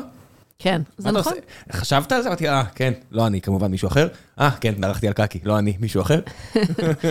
זה נכון, זה נכון. אז um, הנושא הזה של להבין שעובדים, זה בסוף הנכס הכי גדול של החברה, אבל זה גם המחויבות הכי גדולה של החברה, זה ה risk הכי גדול של החברה. זה, זה הכל ביחד, זה כזה, כאילו, זה, זה באמת הכל ביחד. וזה נורא חשוב לנהל את הסיכונים. אז אני אחזור עכשיו ל unit economics, כי משם התחלנו, נכון? מכל הדברים האלה. אמ, ואני אגיד משהו שאני חושבת שלא שמים לב אליו, אבל אה, הנושא הזה של לשלם שכר, זה כבר מזמן לא פעולה שקורית בין עובד למעסיק. היא פעולה שבסוף, כי הרי זה נורא פשוט, אם אני הייתי רוצה לעבוד אצלך, היית אומר, אוקיי, עינת, מה השכר השעתי שלך? בואי, קחי את הכסף הזה והזה, וזהו, נכון? אבל אתה מנקה לי מיסים, ואתה משלם לי פנסיה, ועכשיו אני גם יכולה לתת לך כל מיני סוכנים שמנהלים לי את הדברים, ויש עוד המון המון המון המון חוקים, ואם עכשיו בכלל הלכתי ליום מילואים, מה זה קשור אליך בכלל? כאילו, איך אתה זה? אתה גם צריך לשלם את זה לכאן ולגבות את זה מכאן. שכר כבר לפני די הרבה שנים הפך להיות מנגנון נורא טוב של ממשלות. אומר, זה עובד בשבילי בחינם, אם הם טועים, אני גם, הם משלמים לי את הקנסות עבור הטעויות שהם עושים, ובסוף זה נורא יעיל, נכון? כי הם יודעים לעשות דברים נורא נורא ביעילות. עכשיו, מה שקרה, ובאמת אנחנו עוקבים אה, אחרי זה כבר כמה שנים, אמרתי, אני גם דינוזאור בעולם הזה, אז ממש רואים מגמות, שבטח בתקופת הקורונה, שכר הפך להיות בערך ב... 50 אחוז יותר מסובך ממה שהוא התחיל את הקורונה. זאת אומרת, נוספו עוד המון המון המון המון חוקים. אמ, וכל פעולת השכר למעשה הופכת להיות פעולה ממשהו נורא פשוט. שילמת, אתה רוצה שאני אבוא, יש לי שכר שעתי, שכר חודשי, לא משנה. זה ה-X, נגיד פחות 20 אחוז מיסים, למשהו שהוא כמעט... החישוב הכי מסובך בחברה והתהליך הכי מסובך בחברה. בגלל זה שאני שומע על אנשים, ויש לי uh, חברים שעובדים מה שאני קורא לו העולם האמיתי, מקומות שאשכרה מרוויחים כסף, כרגע, לא בעתיד, uh, ואומרים לי, אני משלם לעובדים, כמה אתה משלם נגיד לשפים שלך או זה, עושה לי, עושה לי מספר, זה בנטו. אמרתי, איך אתה יכול לחש... איך אתה יודע מה המשכורת שלו בנטו? אתה לא יודע כמה ילדים יש לו, אתה לא יודע כמה זה, אתה לא יודע כמה הטבות, כמה נקודות, אם הוא עולה חדש, אם הוא זה. אה לא, אני מביא לו ואני, ואני, ואני דואג לזה. זה, זה מפוצץ לי את השכל. כן. הפשטות של פשוט להגיד למישהו, שכר בנטו. נכון, אה, כן, זה, לא פשטות בכלל, זה הדבר לא, הכי מסובך שיש. זה לא כן. נתפס בעיניי, נכון. ומחוץ לבועה הקטנה שבה אני חי, וגם את, סביר מאוד להניח, יש אנשים שמכירים את שכרם בנטו. זאת אומרת שמישהו מעל הראש שלהם עושה פולישטיק או, או עושה שטויות. לא, אבל אני חושבת שזה מאוד קל לנהל את זה כשזה עסק מאוד קטן, ויחסית מרכיבי השכר הם מאוד פשוטים. בסדר, אני אלך למקומות האלה, כנראה שאין שם כל מיני דברים שמתחילים לסבך את השכר. אה, אופציות וכל מיני אה, שוויי מס אה, כאלה ואחרים. אז נכון, יש נקודות זיכוי והכול, אבל בסדר, זה עדיין פשוט. כאילו, זה, זה, זה בטל באחוזים הקטנים של השכר בין הנטו לבין כמה שהם שווים. אבל שכר, בסוף, זאת הפעולה הכי מורכבת בארגון, ולא משנה איפה אני אדרוך היום, אה, באמת בחברות הכי גדולות, פורצ'ן 500, 100, אתה תלך ואתה תשאל איך אתם מנהלים שכר, ואתה תראה את העיניים מתגלגלות, ויהיו שם המון תהליכים ידניים, ויהיו שם המון אנשים שמזיעים כל... סייקל אה, של שכר אחד אחרי השני, כדי לגרום לזה לקרות, כן. אני בכלל לא מדמיין מה קורה בכאלה שיש להם, אה, לא, זה לא ESOP, שיש להם RSUs למיניהם, לא יודע, שהייתי עובד באיזה corporate אמריקאי, אז כל רבעון, אותו corporate אמריקאי היה מביא לי מניות ב discount של 15 נכון. אחוז על השווי הנוכחי. הוא עושה לך sell to cover, מה שנקרא. כן, sell to cover, כן. והיה דואג לי, והיה נותן לי תמריץ גם לעשות buyback עבור עצמם, ואת יודעת, כל כך עניין אותי הנדסת המיסים, שפעם אחת ישבתי, עשיתי, מה האינטרס בכלל לתת את ההטבה הזו, כי זה נותן להם גם שליטה על מחיר המניה. נכון. אז אמרתי, אבל רגע, יש פה פעם ברבעון, הם עושים קנייה עצומה של מניות, הם לא הרי מנפיקים כן. עוד. אמרתי, וואו, איזה הנדסת שכר ברמה משוגעת נעשית פה. אז זה מה שקורה, ואז עושים את ההנדסת שכר הזאת, כשיש לך, בדרך כלל זה מתחיל מכל מיני נוסחאות כשעושים, כשיש לך 95% עובדים אמריקאים, ואז אתה יודע לעשות את זה פעם אחת, נכון? עשית את ההנדסה הזאת, ואז פתאום שנתיים אחרי זה אתה מתעורר ויש לך 70 אחוז אמריקאים ו-30 אחוז בעולם, והנדסת השכר הזאת נשברת לגמרי, ואז מתחילים לומר, רגע, אני לא מצליח להבין איך אני מחשב את זה, כי כל מדינה אני צריך ללכת ולעשות את החישוב אחורה, וזה פתאום שובר לי את כל המתמטיקה, וזה נהיה מאוד uh, מורכב. אני אתן לכם דוגמה, ישראל, יש מה שנקרא אירוע מס. אוקיי, עכשיו יש, אה, למשל, אה, עובדת עוזבת את תפקידה, אם ברצונה או לא מרצונה, ועכשיו היא צריכה לרכוש את המניות שלה, את האופציות שלה. ונגיד הסכום נורא גדול, והחברה רוצה לצ'פר אותה ולהגדיל את הזמן, בדרך כלל זה 90 יום, שלושה חודשים, ורוצה נכון. להגיד למקסימום, עשר שנים. נחשו מה? מס הכנסה אומר, אה, זה כבר לא... on, זה כבר לא תחת הטבת זה 102. כבר- זה כבר הטבה שקיבלה, שקיבלה אותה עובדת בצורה פרטנית, אז היא תשלם על זה 47 אחוזים, ולא 25 או 28, תלוי. מיסי נכון. עושר וכאלה ש- שיש ב- במדינת ישראל, אה, ו- וזה מוסיף רמת סיבוכיות מטורפת. נכון, נכון. כן. מיסים באופן כללי זה דבר מסובך, אה, ולכן... אה, ובשכר המיסים כבר יורדים, רוב האנשים מקבלים את הנטו. בשכר צריך יורדים, יש עבורם. לך הרבה מאוד uh, כבר היום תלויות, שזה גם לא מיסים, שזה כל מיני הפרשות וכל מיני דברים, תוכניות uh, uh, שהן לא חובה, תוכניות שאתה יכול לעשות. זה באמת עולם מאוד מסובך, הוא, הוא משתנה כל הזמן. עכשיו אני אגיד, עוד פעם, בסוף נצליח לענות על השאלה הראשונה ששאלת אותי. Unit economics. ש... כשהתחלנו את פאפאיה, או בתפיסה אולי של פאפאיה אה, כלפי השוק, אה, טיפלנו בפריפריה של העובדים. אנחנו מטפלים בעובדים שהם לא על הישויות המשפטיות של החברה, אה, אבל זה לא באמת נכון. זאת אומרת, אם אני מסתכלת היום על כמות העובדים שאנחנו מעסיקים אה, ושאנחנו מנהלים שכר עבורם, אה, אצל חברות, לעומת כמות העובדים שעובדים אצל מה שנקרא Employer of Record, לא עבור החברה עצמה, אלא עבור שלוחות אחרות, עבור, ושנותנות שירותים לחברה, אז בערך 20 אחוז מהעובדים שאנחנו מנהלים היום בפאפאיה, הם תחת מודל Employer of Record, 80 אחוז הם תחת מודל payroll. עכשיו, איפה כאן הבעיה ב unit economics? א', אני תמיד, תמיד אגיד, גם כבעלת חברה וגם uh, לזה, שלנהל payroll זה הדבר הכי טוב עבור החברה. זה העובדים שלך, אתה צריך לנהל אותם, יבואו אנשי המיסים ואנשי הזה ויגידו, יש לך חשיפה ל-permanent establishment, מושב, מושב, מושב, מושב קבע במיסים וכל מיני דברים כאלה. ולכן, העובדים הם בסוף עובדים שלך, הם לא עובדים של מישהו אחר. כל המודלים האלה שהם מודלי ביניים של להעסיק עובדים איפה שאין לך ישויות משפטיות, הם טובים לתקופת זמן מסוימת, או הם טובים לאיפה שבאמת יהיה לך מעט מאוד עובדים, וזה לא הגיוני להעסיק, ישו, ל, ל, ל, לפתוח ישות משפטית משל עצמך. אמ, אבל איפה הבעיה? שבסוף, אם תסתכל היום כמה אתה משלם, מה, ראם, אני אשאל אותך, בתור מישהו שמשלם לוונדורים, כמה אתה מוכן לשלם עבור תלוש שכר? אודי תשובה? פה מעבר לדלת, תשאלי אותו, אני אוקיי. החרגתי את עצמי משלל אני, סיבות. אני אשאל אותך שאלה אחרת, האם אתה מוכן לשלם במדינת ישראל 200 שקל עבור תלוש שכר לעובד? נשמע לי מאוד הגיוני. מאוד כן. הגיוני? נראה לי, לא יודע, אני יודע כמה וואו. שילמ- שילמנו, ל- לא יודע מה, למיי"ד ולכל מיני חברות כאלה שעשו את זה עבורנו, אני אומר, אם זה מחליף את התשלום לרואה, בסוף... לא, זה לא מחליף. אה. זה רק על- זה רק על ה processing, זה אפילו לא ממש אז מחליף. כי אז מה למיי"ד אתה. משלם, אה, אתה משלם על כל ההסתכלות ועל האנשים ועל הכל, זה בסופו של דבר על פעולת פעולת חישוב השכר. אז בגלל זה שתמיד שאומרים לי דבר כזה, אז אני מצייר את כל מה שאני יודע שעולה לי, ואז אני אומר, אוקיי, תסמנו לי את מה אני לא צריך, זאת אומרת, זה כנגד מה. ואם זה משהו שהוא לא כנגד משהו אחר, אז אני אבוא לאנשים שעושים את זה, ואני אשאל אותם עד כמה זה עוזר לכם. זאת אומרת, זה אותו תהליך שהפייננס יכולים לעשות לי, או הפוך, כשאני אבקש איזשהו כלי. שאני נכון. אעשה איתם, כי את יודעת, לפני כן אני עשיתי את הכל. זה צריך להגיד את האמת, עד, תקחי שנתיים אחורה, אני גם ה-CTO, גם ה-VP R&D, גם ה product וגם עשיתי את ה finance, גם ניהלתי את כל הזה. מה לעשות שגדלנו באיזה 200 עובדים בין לבין, ואני כבר לא עושה את הדברים האלה, כן. אבל התהליך הוא עדיין אה, בינינו. למשל, למה צריך את זה? מה זה חוסך? אה, מה זה, האם זה מוריד לנו כאבי ראש? זה קצת כמו שאני עובר ל- managed Redis, לא managed Redis, זה אותו דבר, רק שמישהו לוקח ממני כאב ראש, כמה שווה לי כאב נכון. ראש? זה כל מיני שאלות שהן נורא מעייפות, אבל נורא חשובות. נכון, אז בשכר זה לא רק כאב ראש, זה גם liability, זאת אומרת, האם אתה מעשה אה, העברה של כל המחויבות שלך, הטוסיק של מי על הגריל. יפה, נכון, ואתה יודע שבסוף אם יש טעויות, למי הולכים ומי משלם את המחיר.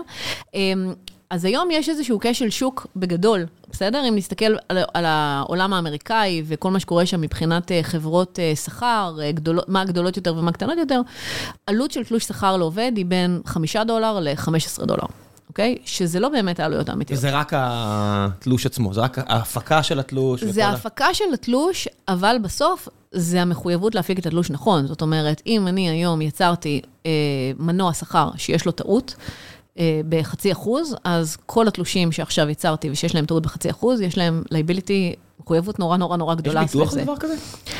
יש הרבה ביטוחים, אה, אני חושבת שזה מעניין לראות מה הם משלמים בזמן אמת, אוקיי? כן, ואיך מחשבים את הפרמיה על דבר כזה. נכון, זה מאוד קשה.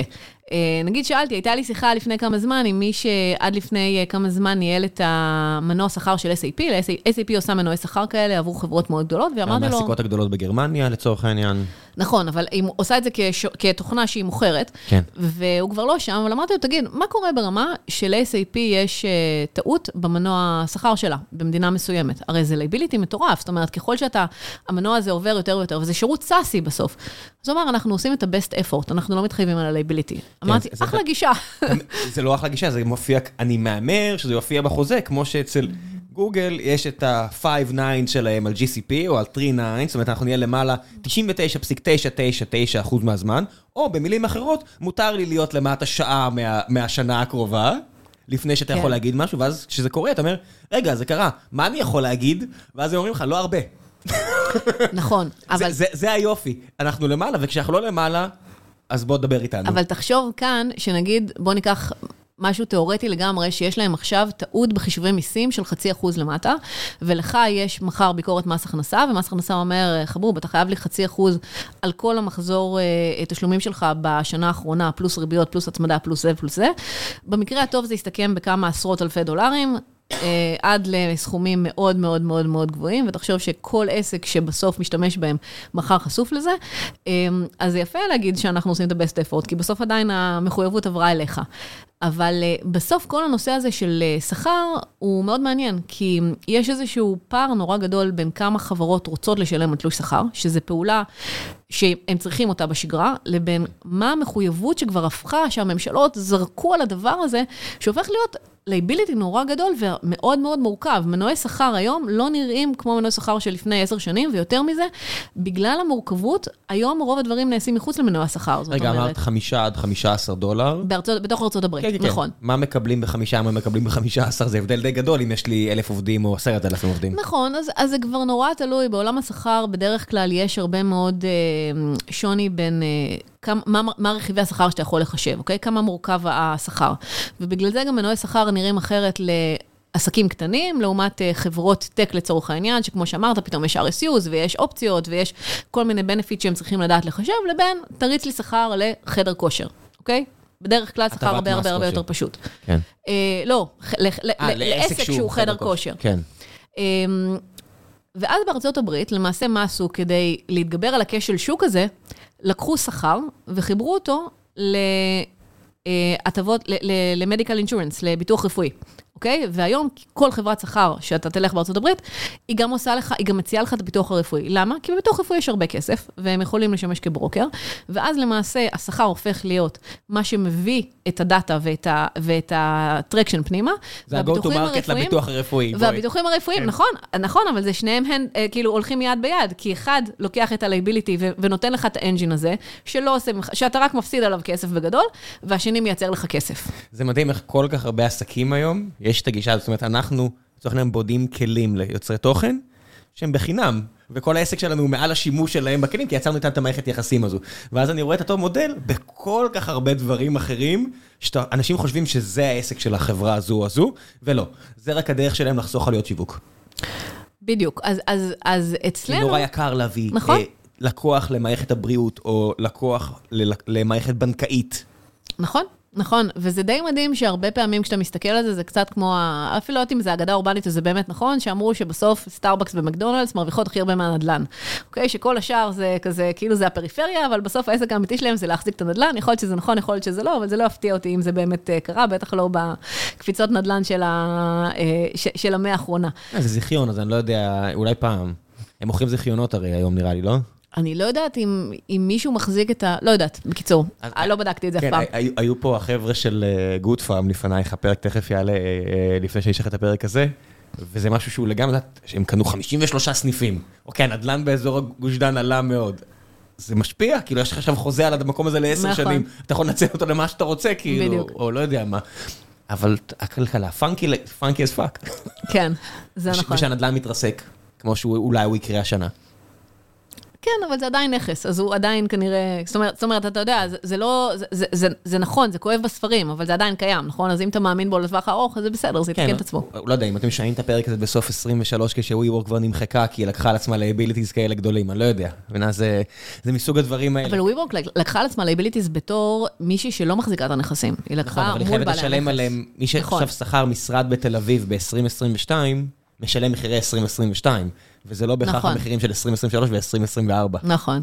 כן, אז זה לא רק כמו בן אדם פרטי שקנה בית, זה לא רק ההרגשה שאתה פראייר, אלא העובדה שהעסק שלך יכול להיות שנמחק, אם העסק שלך אתה משלם. זאת אומרת, אני עכשיו בא ל-WeWork ורוצה לקבל space, והם נותנים לי מחיר שמבוסס על unit economics של שכרתי הנכס הזה ב-300 שקל למטר, או 200 שקל למטר. נכון. ואני רוצה לשלם כאילו העולם האמיתי, זה 100 שקל למטר, כי המחירים בתל אביב התרסקו. הם לא, רק- הם לא שכרו ב-300 שקל למטר, הם גם לקחו את זה בתנאי ריבית של אפס, ועכשיו הם משלמים על 300 שקל למטר האלה 8% או 10% ריבית. וזה הכל מגולם במחיר שהם נכון. מבקשים ממני כלקוח, והנה העניין של unit economics. מה שהגיוני נכון. להם לא בהכרח הגיוני ללקוח, כי הוא יכול נכון. כבר לעשות עסקה טובה יותר, אם הוא מוריד כאבי ראש. וכאן נכון. בדיוק שירותים, כמו Papaya Gold, Papaya Global, אתם צריכים להיות מאוד תחרותיים, עם כך שאם פתאום לי נהיה נורא יקר, פתאום אני יכול לבוא למחלקת חשבים פה ולהגיד, do it yourself, כי נורא יקר לי השירות החיצוני. אז זה בדיוק העניין. אז אנחנו בפאפאיה מסתכלים על עצמנו, זאת אומרת, מה זה מסתכלים? אנחנו חברת תוכנה לגמרי. אנחנו רוצים להגיד לך, אתה יכול לעשות do it yourself, אבל זה לא יפריע לזה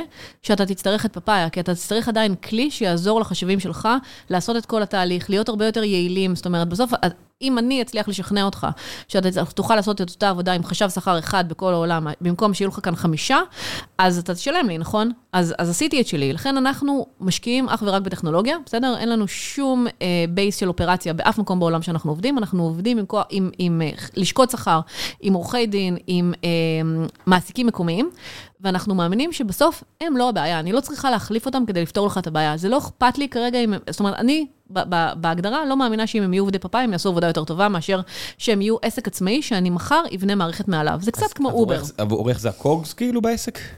נכון. זאת אומרת, אה, מבחינתך, כשנכנס דולר, יש לך את ה top line של הכנסות של אה, פאפאיה, שחצו את ה-100 מיליון דולר, ולכן גם נכון. המגניבה שלכם. כמה מתוך זה את סופרת כ COG, כי אין מה לעשות, זה עלות ש- שהיא אז- ו- וזה מה יש? אז שוב, זה נורא נורא נורא תלוי אה, במדינה, זה נורא תלוי בנפח שיש שם, אבל בסופו של דבר, אה, וזה גם נורא תלוי במודל ההעסקה. אה, התחלנו ואמרנו, ה unit economics שלנו מאוד שונים. כשאני מוכרת לך תלוש שכר, וה liability, המחויבות העסקית היא עליך, כי אני עושה אה, שכר על שם של החברה שלך, אז העלות היא בסופו של דבר עלות אה, מאוד קטנה, בין חברת תוכנה. 10 ל-50 דולר, license, נכון, seat. אני בסוף מחשבת לך את השכר, אני עוזרת לך בגלל שזה payroll, אז אנחנו נותנים לך גם את התמיכה של להבין compliance וכל חוקי העבודה, אבל בסוף אתה משתמש בפלטפורמה שלנו כדי לחשב שכר. כשאני נותן לך את השירות של להעסיק לך את העובד, אז מערכת היחסים היא שונה. אני הספק שלך, אני המעסיק בפועל עבורך, אני גם גובה לך על זה בערך פי 10 או פי 20, מאשר תלוש שכר, אוקיי? אז זה נראה נורא מגניב במספרים הגדולים. אה, ואני גם אגיד שבסוף ה COGS של זה הוא בערך 50 אחוז, זה אין מה לעשות, כי יש לך מישהו בפועל שעושה את זה. 50% זה לא רע בכלל. נכון, אבל ציפיתי להרבה יותר. ה liability הכי גדול הוא עליי. עכשיו כאן זה נהיה נורא מעניין, ואני חושבת שאני אהיה נביאת הזעם של התעשייה שלי, אבל לא נורא, אני אומרת את זה לכל מי שרוצה לשמוע, גם למתחרים שלנו, שמה שקרה בתעשיית ה-EOR, אוקיי? מה שנקרא העסקת עובדים איפה שאין לך ישויות, הפך להיות ממקום, ואני באמת אומרת את זה במקום שאני בעולם הזה 20 שנה, אז מותר לי, כי הייתי בכל המחזורים ועשיתי את, ה- את, ה- את העסק הזה בכל מיני גלגולים בהרבה מאוד תכו- תכונות, שהוא יצא והפך להיות משהו שמוכרים אותו בצורה שהיא לא בריאה. כי בסוף, בהרבה מאוד מקומות, זה הפך להיות אה, תעשייה שנותנת הלוואות ללווים לא טובים. ואני אסביר. אם אני עכשיו מוכנה לקחת סטארט-אפ קטן, בלי מימון, ולהעסיק לו עובדים במקום אחר בעולם, אה, כדי לגבות לו 700, 800, אה, 500 דולר לחודש עבור העסקה של העובדים שלו, ומחר הוא לא ישלם לי, הבעיה שלי לא תהיה ה-500 דולר או ה-600 דולר שהפסדתי, הבעיה שלי תהיה. זה שעלויות השכר לא, אה, לא יחזרו אליי, ויותר מזה, גם על, כדי ל- לפטר את העובדים האלה, זה גם יהיה liability שלי. זאת אומרת, זה לא שכר אחד, זה בערך, כמו שאמרת, 4-5 חודשים, כמו אותו רן רי, אה, אה, שאמרנו שבסוף כשסוגרים חברה צריך. עכשיו, אם אני מכפילה את זה, מתחילה להכפיל את זה בהרבה מאוד חברות כאלה, וזה סל הלקוחות שלי, אז יכול להיות שלמעלה אני מראה הכנסות פנומנליות. למטה, זה עסק מאוד מאוד מאוד מאוד לא טוב, זה גם עסק שהוא מאוד, זה, זה אחד הדברים שאנחנו מאוד מנסים בפאפאיה. אנחנו לא רוצים אה, חברות שצריכות אותנו כשירות מעבר, אוקיי? אני, יש לנו קרוב ל-1,500 לקוחות היום, יש לנו אה, retention rate, איך אומרים בעברית retention rate? אני לא עוזב אותך. אחוז שימור? לא הולך. אני לא הולך. אנשים כן. שלא הולכים. לא- לא הולך לשום אה, מקום. כל עוד אני כאן, אני לא הולך. אחוז, אחוז לא עוזבים של מעל 95 אחוז. אחוז הימור. אחוז שימור, תודה. וואו, נכון. שימור זה כזה מילה של אה, עסקים בישראל שפחות... של הוט. לא, לא רציתי להגיד. כן, אבל אבל אה, חברות- חברות ציבוריות שאתם מכירים אה, מתייחסות אליי כאילו אני לקוח של הוט בחודש האחרון, ואני מתייחס אליהם כמו בדיוק. בני מבאר שבע שצועק עליהם שהוא לא משלם. האם כן. אתה רוצה, אתה רוצה שאני אעלה לך את ה... יוריד לך את ה-retension rate, אז כדאי לך זה. כולל איומים בשיימינג. בדיוק. אז, אה, אז יש לנו אחוז שימור מאוד גבוה, מעל 95 אחוז, כי בסוף אנחנו מאמינים שאנחנו צריכים לבנות את התשתית של הארגון, ולא להיות מה... אה, לפתור את הבעיות של הפריפריה של הארגון, אוקיי? וכשאתה מתרכז בפריפריה, יכול להיות שאתה בודל, בונה מודל שאתה תגדל ותגדל ותגדל, אבל מהצד השני, קודם כל הכסף הפך להיות יותר יקר, נכון? אז אם אני עכשיו... ככה שמעתי. אה, משלמת לך שכר לפני שאתה משלם לי, אני גם משלמת עליו ריבית לא קטנה, ה-working capital שלי הרבה הרבה יותר יקר, והריסק שאני לוקחת הוא אשכרה הרבה יותר גדול. אחד המשקיעים שלי, כשעשיתי לו את כל הדבר הזה והסברתי לו למה בסוף EOR זה לא המרכז של פאפאיה, ואף פעם לא היה המרכז של פאפאיה, למרות שהוא באמת, רוב המשקיעים שלי לא הבינו את זה כשהם השקיעו בי, הם לא הבינו שזה מה שאני אומרת להם, כי ברור מספרים נורא יפים עולים גבוה. כי הם ראו מספרים נורא יפים עולים גבוה, וזה גם נורא קל, כי המספרים הם גדולים. וכשקנינו את חברת התשלומים השנה, אמרתי להם, זה בגלל שאנחנו לא מפוקסים ב-EOR, אנחנו מפוקסים ב payroll, וכדי לייצר unit economics מאוד טובים ב payroll, אני צריכה payroll ו payment ביחד. ואז זה הופך להיות גם הצעה הרבה, הצעת ערך הרבה יותר טובה ללקוח, אבל זה גם הצעה שאני יודעת לעשות ממנה הרבה יותר כסף, כי כשאני נוגעת בכסף, אני יודעת לעשות כסף. כן, זה- זה מדהים, הסאבטקסט שמה שאת אומרת, שאולי עובר להרבה אנשים מעל הראש, זה שאת מהמרת אה, שהסביבת ריבית תמשיך להיות גבוהה, כי בסביבת ריבית אפס, הרבה יותר קל לי, אני לא צריכה להמר, אני חושבת שזה בסוף המציאות, לא? כל אחד שם דעת, לא יודע, אני שם בראש שלי, או איפשהו באיזשהו משהו כתוב, מתי אני חושב שאני אוכל לגייס בתנאים אה, נורמליים, נגיד שנתיים מהיום. אתה חושב שסביבת הריבית תחזור להיות אפס? לא, אני חושב... השאלה היא אם זה יהיה אה, מעל האינפלציה או מתחת, אנחנו עדיין מתחת, כבר מאז 2012, 11, 8, ווטאבר, אה, והאינפלציה כרגע היא, שמו, היא 7, 8 בארצות הברית. הנקודה היא שברגע שהריבית תרד, יהיה נורא קל שוב להישאב לתוך החור שחור הזה של סבסוד ו- וגדילה בכל מחיר, והבעיה לעסק שמתנהל בצורה לג- לגיטימית עסקית, היא שהצד השני לא מתנהל בצורה לגיטימית עסקית. זה, זה משהו שחווינו אצלנו עם איזשהם מתחרים שהיו לנו לפני שנתיים, שפשוט קנו לקוחות שלנו בסכומי כסף הזויים. ואתה מסתכל ואומר, מה לכל הארוחות הארוחות קורה כאן? ואז הם נמכרו, הבנו מה קורה כאן. כן. זאת אומרת, החברה הרוכשת הייתה חברה ציבורית, גדולה וידועה, והיא פשוט בלעה עסק שקנה לקוחות בהמון כסף. עכשיו, אני אומר קנה, אז אני מתכוון, שילם כסף ללקוחות כדי שיהיו איתו. כן, אה, ראיתי, ש... ראי- ראיתי דברים כאלה, ו... ו... ויש כאלה גם, גם בתעשייה לסבסד- שלנו. כן, נורא קל לסבסד נכון. ניצחונות בסביבת ריבית נמוכה.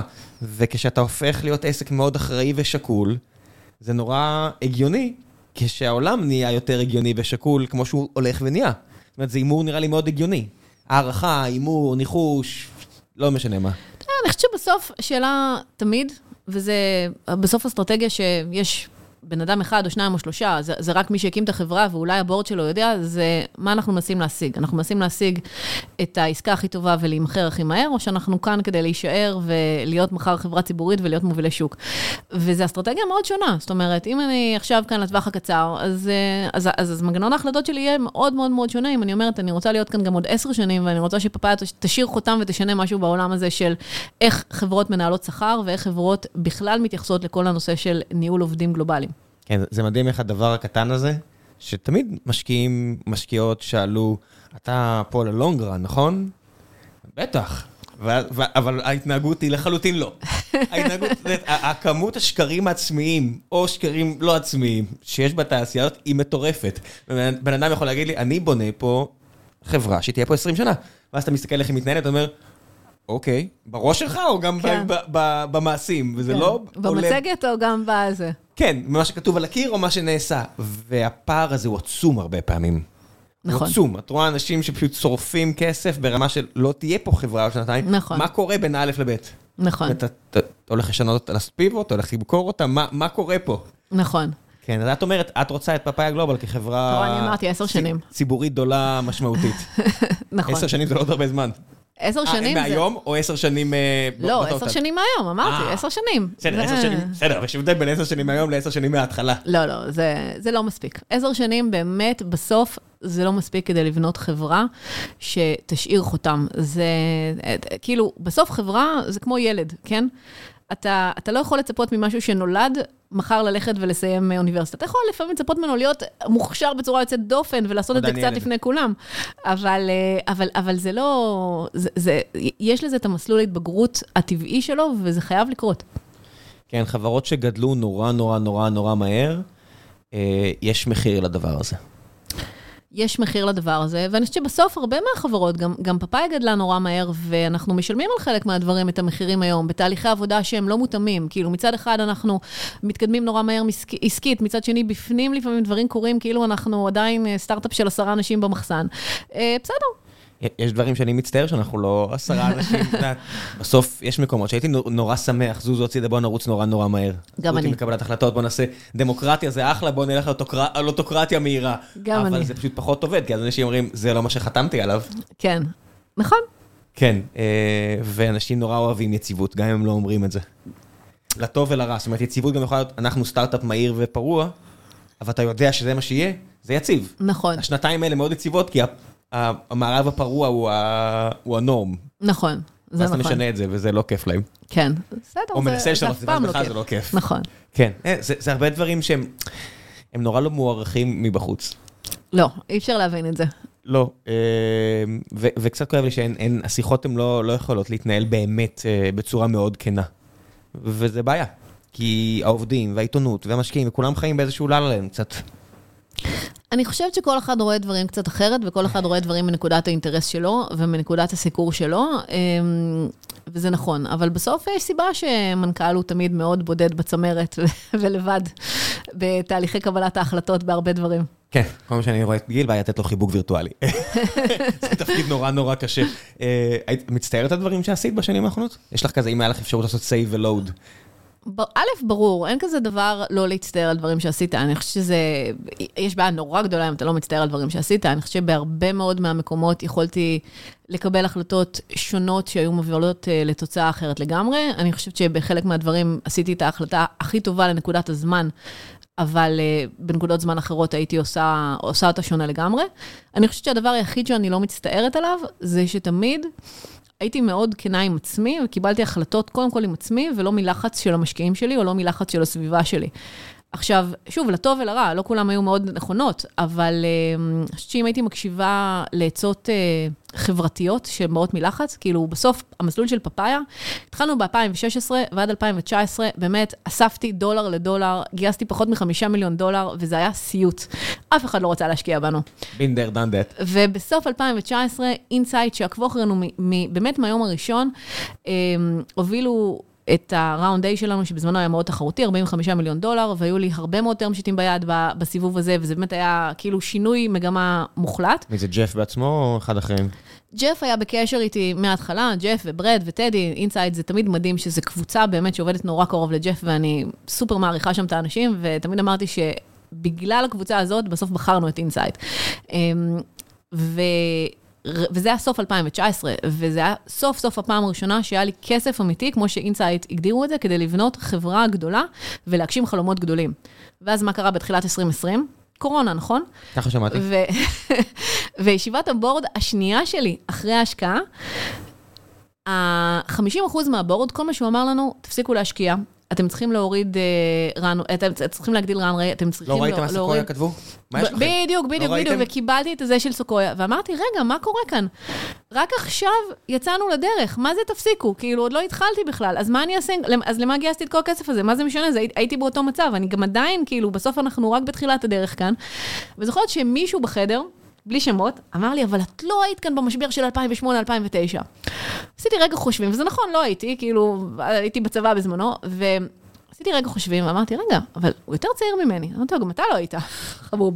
אבל אני שמעתי. תודה על העצות, אבל, ואני זוכרת שבאמת, הלכתי לישון אז עם עצמי, והייתי נורא, נורא, נורא בדיאלוג, ואמרתי, בוא'נה, האנשים האלה, זה אנשים ששלוש שנים הסתכלתי ורציתי שהם ישקיעו בפאפאיה, והם באמת האנשים החכמים בעולם, ככה אומרים, נכון? הם יושבים במקומות ש... אף אחד לא אומר את זה. אני חושבת שכשאתה יזם צעיר אתה חושב את זה תמיד. זה בסדר, זה יש הבדל מה אתה חושב לבין מה שאנשים אומרים. כמו שאני לא מאמין שהיזמים זה האנשים הכי חכמים, ככה אני לא חושב שמשקיעים זה האנשים הכי חכמים בעולם. בסופו של דבר זה משחק מאוד מורכב. וההחלטה הזאת של לא לשנות שום דבר, ההפך, זאת אומרת, להשקיע בחברה ובכל מה שהאמנתי רגע לפני, עד שמשהו במציאות לא משתנה, הייתה החלטה שהלכתי איתה באמת נגד הרוח קצת, והיא כנראה הייתה ההחלטה הכי חכמה לחברה. וגם כשגייסתי את ראונד B, וגם כשגייסתי את ראונד C, וגם כשגייסתי את ראונד D, שכל אחד מהם היה בהפרש מאוד קטן, חצי שנה אחד מהשני, כל מה שהשמעתי מהמשקיעים שלי זה למה, למה אנחנו צריכים את זה, למה אנחנו צריכים את זה, למה אנחנו עושים את זה. כן, אז רגע, בוא ניכנס שנייה לצד שלהם. בצד שלהם, אבלואציה עולה, הם יכולים להגיד למשקיעים שלהם, ל-LPs, תסתכלו איך אבלואציה עולה, מצד שני הם צריכים לשלם. זאת אומרת, אחרת הם מאבדים נכון. את הפרו-רטה שלהם, את הזכות שלהם להשקיע כדי לשמור על השווי היחסי שלהם, וכשאתה עושה סבבים מהירים אחד אחרי השני, הם אומרים, למה אני צריך להגדיל את החלק היחסי של פאפאיה גלובל בקרן שלי, בכזו אגרסיביות, את בעצם גם לא משאירה להם הרבה אפשרויות, כי מצד אחד יש פה חברה שעפה לשמיים, ואם הם לא מסכימים להשקיע, אז הם מחוץ, זהו, נגמר. נכון. מעכשיו הם רק, הם החלק מתחילים שלהם רק לרדת, ירד. נכון. מעכשיו החלק שלהם רק ילך וירד, ואם הם משקיעים איתך, אז החלק שלך בפורטפוליו שלהם הולך ועולה. זה צעד נכון. שהוא מאוד אגרסיבי מצד יזמית. נכון, אני אה, גם חושבת שהיה להם איזשהו חשש. תראה, סחבתי הרבה על הכתפיים בתקופה הזאת, בסדר? זאת אומרת, אתה עדיין אומר, אני אגדל אה, ב-300 אחוז אה, שנה אחרי שנה, ואני אה, בסוף סבב גיוס זורק אותך להרבה מאוד התעסקות של סבב גיוס, ומשפטי, והסכמים וכולי וכולי, זה אף פעם לא עבודה שהיא נעשית מעצמה, וזה מסיט את החברה בסוף מה- מהעיקר. והם כל הזמן היו בחשש של, רגע, האם אנחנו מתעסקים בלגייס כסף, או האם אנחנו מתעסקים בלבנות חברה, והאם אנחנו יכולים לעשות את זה ביחד. אמ, ואני שמחה שהצלחנו כל הזמן לעשות את זה ביחד, ובאמת, אה, זה עבודה של הרבה אנשים טובים בפאפאיה שעובדים מאוד מאוד קשה, אבל זה תמיד היה על השולחן, אבל זה נכון, זה... זה, זה ה trade off. זה ה trade off. כן, זה, זה ה trade off. זה, זה תמיד אני אומר, יש את המטריצה הזו של מיכאל הרסגור, זיכרונו לברכה, של אה, קבלת ההחלטות, של אה, נכון אבסולוטית, נכון לשעתו, לא נכון אבסולוטית, לא נכון, נכון. לשעתו, ואני יכול לעשות את זה כמעט על כל ההחלטות, ולהיות נכון אבסולוטית זה תמיד כיף. נכון. לצערי זה כמעט אף פעם לא הסיטואציה, ואז נשאר רק נכון לשעתו, או לא או לא נכון לשעתו, כן. נכון? או לא נכון לשעתו, או לא נכון אבסולוטית, שזה בתקווה גם לא דברים שאתה גם, עושה. קשה מאוד, אבסולוטי הוא מאוד קשה בתהליך קבלת החלטות. לא, לא נכון אבסולוטית, זה דברים שגם בזמן אמת, מישהו מהצד, רואה אותך אומר, וואו, איזה טעות, למה, למה לכל הרוחות אתה עושה את זה נכון. אפילו בזמן אמת? זאת אומרת, שותפים, לא יודע מה. נכון, זה המחיר של גם לקחת את ההחלטות, אתה יכול נכון. לעשות טעויות אבסולוטיות. זה נכון. מי שלא עושה לא טועה, ככה כתוב באיזשהו בית ספר לקצינים, אני יודע. כן. אה, יאללה, שאלות מן הקהל, יש כמה שאלות. אה, זה מוזר. אה, אוהד שלו שואל, מה את חושבת על המיזוג של בנק מזרחי, טפחות ובנק איגוד? למה הוא שואל את זה? דיברת על זה? כתבת על זה? אני לא יודעת אם הוא חושב, הוא שואל את זה מתוך החוויה האישית שלי שהייתה נוראית, כי הפכו אותי להיות מלקוחה של בנק איגוד לבנק מזרחי יום אחד בהיר. הבנתי, כתבת אבל על זה משהו. כל מה שאני חושבת על זה כתוב בטוויטר, אז לכו על זה ותקראו, זה... אני, אני לא אמשיך כאן. הבנתי. אה, אה, זה זה לא הדואופול, זה החבר'ה האחרים, לא מפחידים, לא סתם צוחק. אה, איך מביאים חברה לשווי של מיליארד דולר ובאותו זמן נמנעים מלקחת החלטות בעייתיות מבחינה מוסרית? אני מנסה להבין איזה החלטות בעייתיות מבחינה מוסרית הייתי צריכה לקחת, או יכולתי להימנע מלקחת. אה, אני לא רואה, אני לא רואה את הקשר בין אחד לשני. זאת אומרת, אני חושבת שבסוף, כשכל סיבוב גיוס, בכל שווי שהיה על השולחן, ההחלטה היחידה שלי עם עצמי הייתה אחת, האם מה שאני מבטיחה למשקיעים שאני אדלבר, אני באמת מאמינה בו עם עצמי. זאת אומרת, יכול להיות שאני מאמינה בו ואני לא אצליח, ויכול להיות שאני מאמינה בו ואני אצליח בגדול אפילו יותר מזה, אבל אם אני חותמת על ה... מסמכי השקעה בידיעה מוחלטת ששמתי כאן משהו שאני לא מאמינה בו, זה בעיניי איפה שהמוסר שלך הוא לא בריא ולא טוב, ואסור להיות שם. אני חושבת שבאמת האמון האבסולוטי הזה בין יזם למשקיעים, שאין כזה דבר, הוא, לא, הוא אף פעם לא אבסולוטי, בסדר? הם, הם בכל רגע נתון, גם עכשיו, בטוחים שאני עושה עשרות טעויות. אבל, ואחד מהם אפילו אמר לי לפני שבוע, אם לא הייתי רואה שאת כל הזמן בסוף עומדת בתחזיות שלך, הייתי שם לך ברקסים על המון המון המון דברים שאת מקבלת החלטות בדרך. אבל אני לא מתערב, כי אני רואה שזה עובד. אבל אה, חוץ מזה, אני לא חושבת שיש החלטות מוצריות אחרות. אוקיי. אנחנו בסך הכל בטק, זה הכל אה, נורא קל. כן, נורא קל. אין מוסר. אין מוסר בכלל, ממש קל. אני אגיד שאני מתחבט עם זה הרבה, ויש הרבה דברים שראם מהצד הנכנס בה עם אימא של ראם, אה, שלוקח את ההחלטה. אה, אלעד תמיר שואל, אה, מה דעת- מה דעתך על הדור הצעיר שנכנס לעבודה, מוסר עבודה, מחויבות וכדומה? מה חושבת שצריך לחזק או להוסיף בחינוך הדור הבא? מתוך ההנחה שטכנולוגיה תהיה קטר המשק, תמשיך להיות קטר המשק. אני, תמיד זה מרגיש לי ששואלים אותי על הדור הצעיר, כאילו אני זקנה, ובראש שלי אני עדיין בדור הצעיר, אז זה בסדר, אה, אבל כנראה שכבר לא. דבר אחד, ואני לא יודעת, אני בסוף לא יודעת אם זה השתנה באמת מדור לדור, אבל דיברנו קצת בהתחלה על תרבות הארביטראז' ותרבות האינסטנט. אז אני אגיד שכשאני הייתי צעירה, הייתי שחיינית, תחרותית. ובסוף, כל מי שעושה ספורט תחרותי, מתאמן המון המון המון המון המון בשביל הישגים נורא מטופשים, כן? של לשפר שנייה, של לשפר כאילו מאית של שנייה. ואתה מתאמן ומתאמן ומתאמן ומתאמן יום אחרי יום, ואתה מסור ואתה, אתה, אין, זה החיים שלך, זה עולמך. כן, גיסתי הייתה שחיינית, אמר, אה, אולימפית, ואבא שלה היה ראש איגוד השחייה, אז אני עדיין שומע ממנה. אה, וואו, אני צריכה לשמוע מזאת. אה, אני עדיין שומע ממנה צד אחד וממנו צד שני של העניין הזה. וזו מסירות נורא גדולה. בעיניי, אם אנשים יתייחסו למקום העבודה שלהם באותה מסירות, ויגידו שבסוף, כדי להצליח, זה לא, אוקיי, ניסיתי, זה לא עובד, מה עכשיו, מה עושים? אלא ישקיעו בזה וינסו וידייקו את הפרטים, מצבנו יהיה מאוד טוב. זה לא עניין של דור, זה עניין של תפיסה, וזה בעיניי תפיסה של מה זה עבודה מבחינתך. אמ, אז, אז בעיניי זה הדבר שלי הכי חשוב בעובדים אה, שמסביבי, שהם שחקני נשמה, שהם לא אנשים שבאים, מנסים, הולכים ואומרים, לא, לא עבד לי. אה, זה נורא נורא קשה לי, וזה נורא מפריע לי לראות אנשים שלא מצליחים לה, להגיע לדברים ברמת הרצינות והרמת הדיוק. אה, אני אולי קצת פריקית לפרטים ולרדת כאילו באמת לעומקם של דברים, אבל אני חושבת שזה בסוף מה שעושה אנשים, עובדים מצוינים, מאשר סתם אנשים שבאים לעבוד. אני אגיד שלעניות דעתי דור זה לא בהכרח, אה, זה לא כמו קורט של לקוחות, זה לא מתי הם נולדו, אלא פשוט באיזה שלב הם עובדים. רוב האנשים שעובדים היום, זה לא משנה אם הם נולדו בשנות ה-80, 90 או 70, 60, מאופיינים לעניות דעתי בהרבה מאוד uh, התנהגויות, כי התנהגויות משתנות. זה לא גנטיקה. Uh, תרבות יכולה, אם מתי שגדלת היה uh, חסך גדול, אז זה משפיע בהחלט. אבל כרגע שיש שפע גדול, זה משפיע בהחלט. אין ספק. אם גדלת רק לתוך שפע, אז ברור שפיתחת איזושהי צורת התנהגות, אבל השפע יוצר אה, דפוסים של התנהגות, גם אצל אנשים שנולדו 30 שנה לפני שהוא הגיע. אני רואה את זה... אומרת, כן, יש בזה משהו. כן, הדור הזה של עובדים, שאני מן הסתם וגם את, כי אנחנו עובדים כרגע, הוא חלק מהדור הזה, וזה משפיע על קבלת ההחלטות, ועל איך אנחנו רואים את העולם, ועל מה אנחנו חושבים שהוא מוסרי, לא מוסרי, וכו' וכו' וכו'. כן. זה מה שאנחנו מכירים, בסופו של דבר. ו... להיות עובד טוב זה לא לוותר לעצמך, ולא לנסות להסביר למה הארגון לא בסדר. כן, חברה היא אף פעם לא בסדר בראיית העולם של העובדים, וזה נכון. זאת אומרת, במערכת היחסים הזאת של עבודה, תמיד אפשר לעשות דברים אחרת, וזה לא גם, אין, אין נכון אבסולוטית ואין לא נכון אבסולוטית. אבל זה לראות איפה אתה מביא את המקסימום שלך, ובעיניי... באמת, זאת אומרת, לא יודעת, זה תפיסת הקריירה שלי מהבית, וככה אבא שלי תמיד היה... אה, הוא, הוא תמיד היה all in בכל דבר שהוא עשה בעבודה, וגם אני, וזה לא משנה בכלל אם הייתי מלצרית, או מחר אני מנכ"לית, כאילו, ויום למחרת הייתי מנכ"לית של עסק שהקמתי. אמ, זה מה שחסר כאן היום, לדעתי, קצת.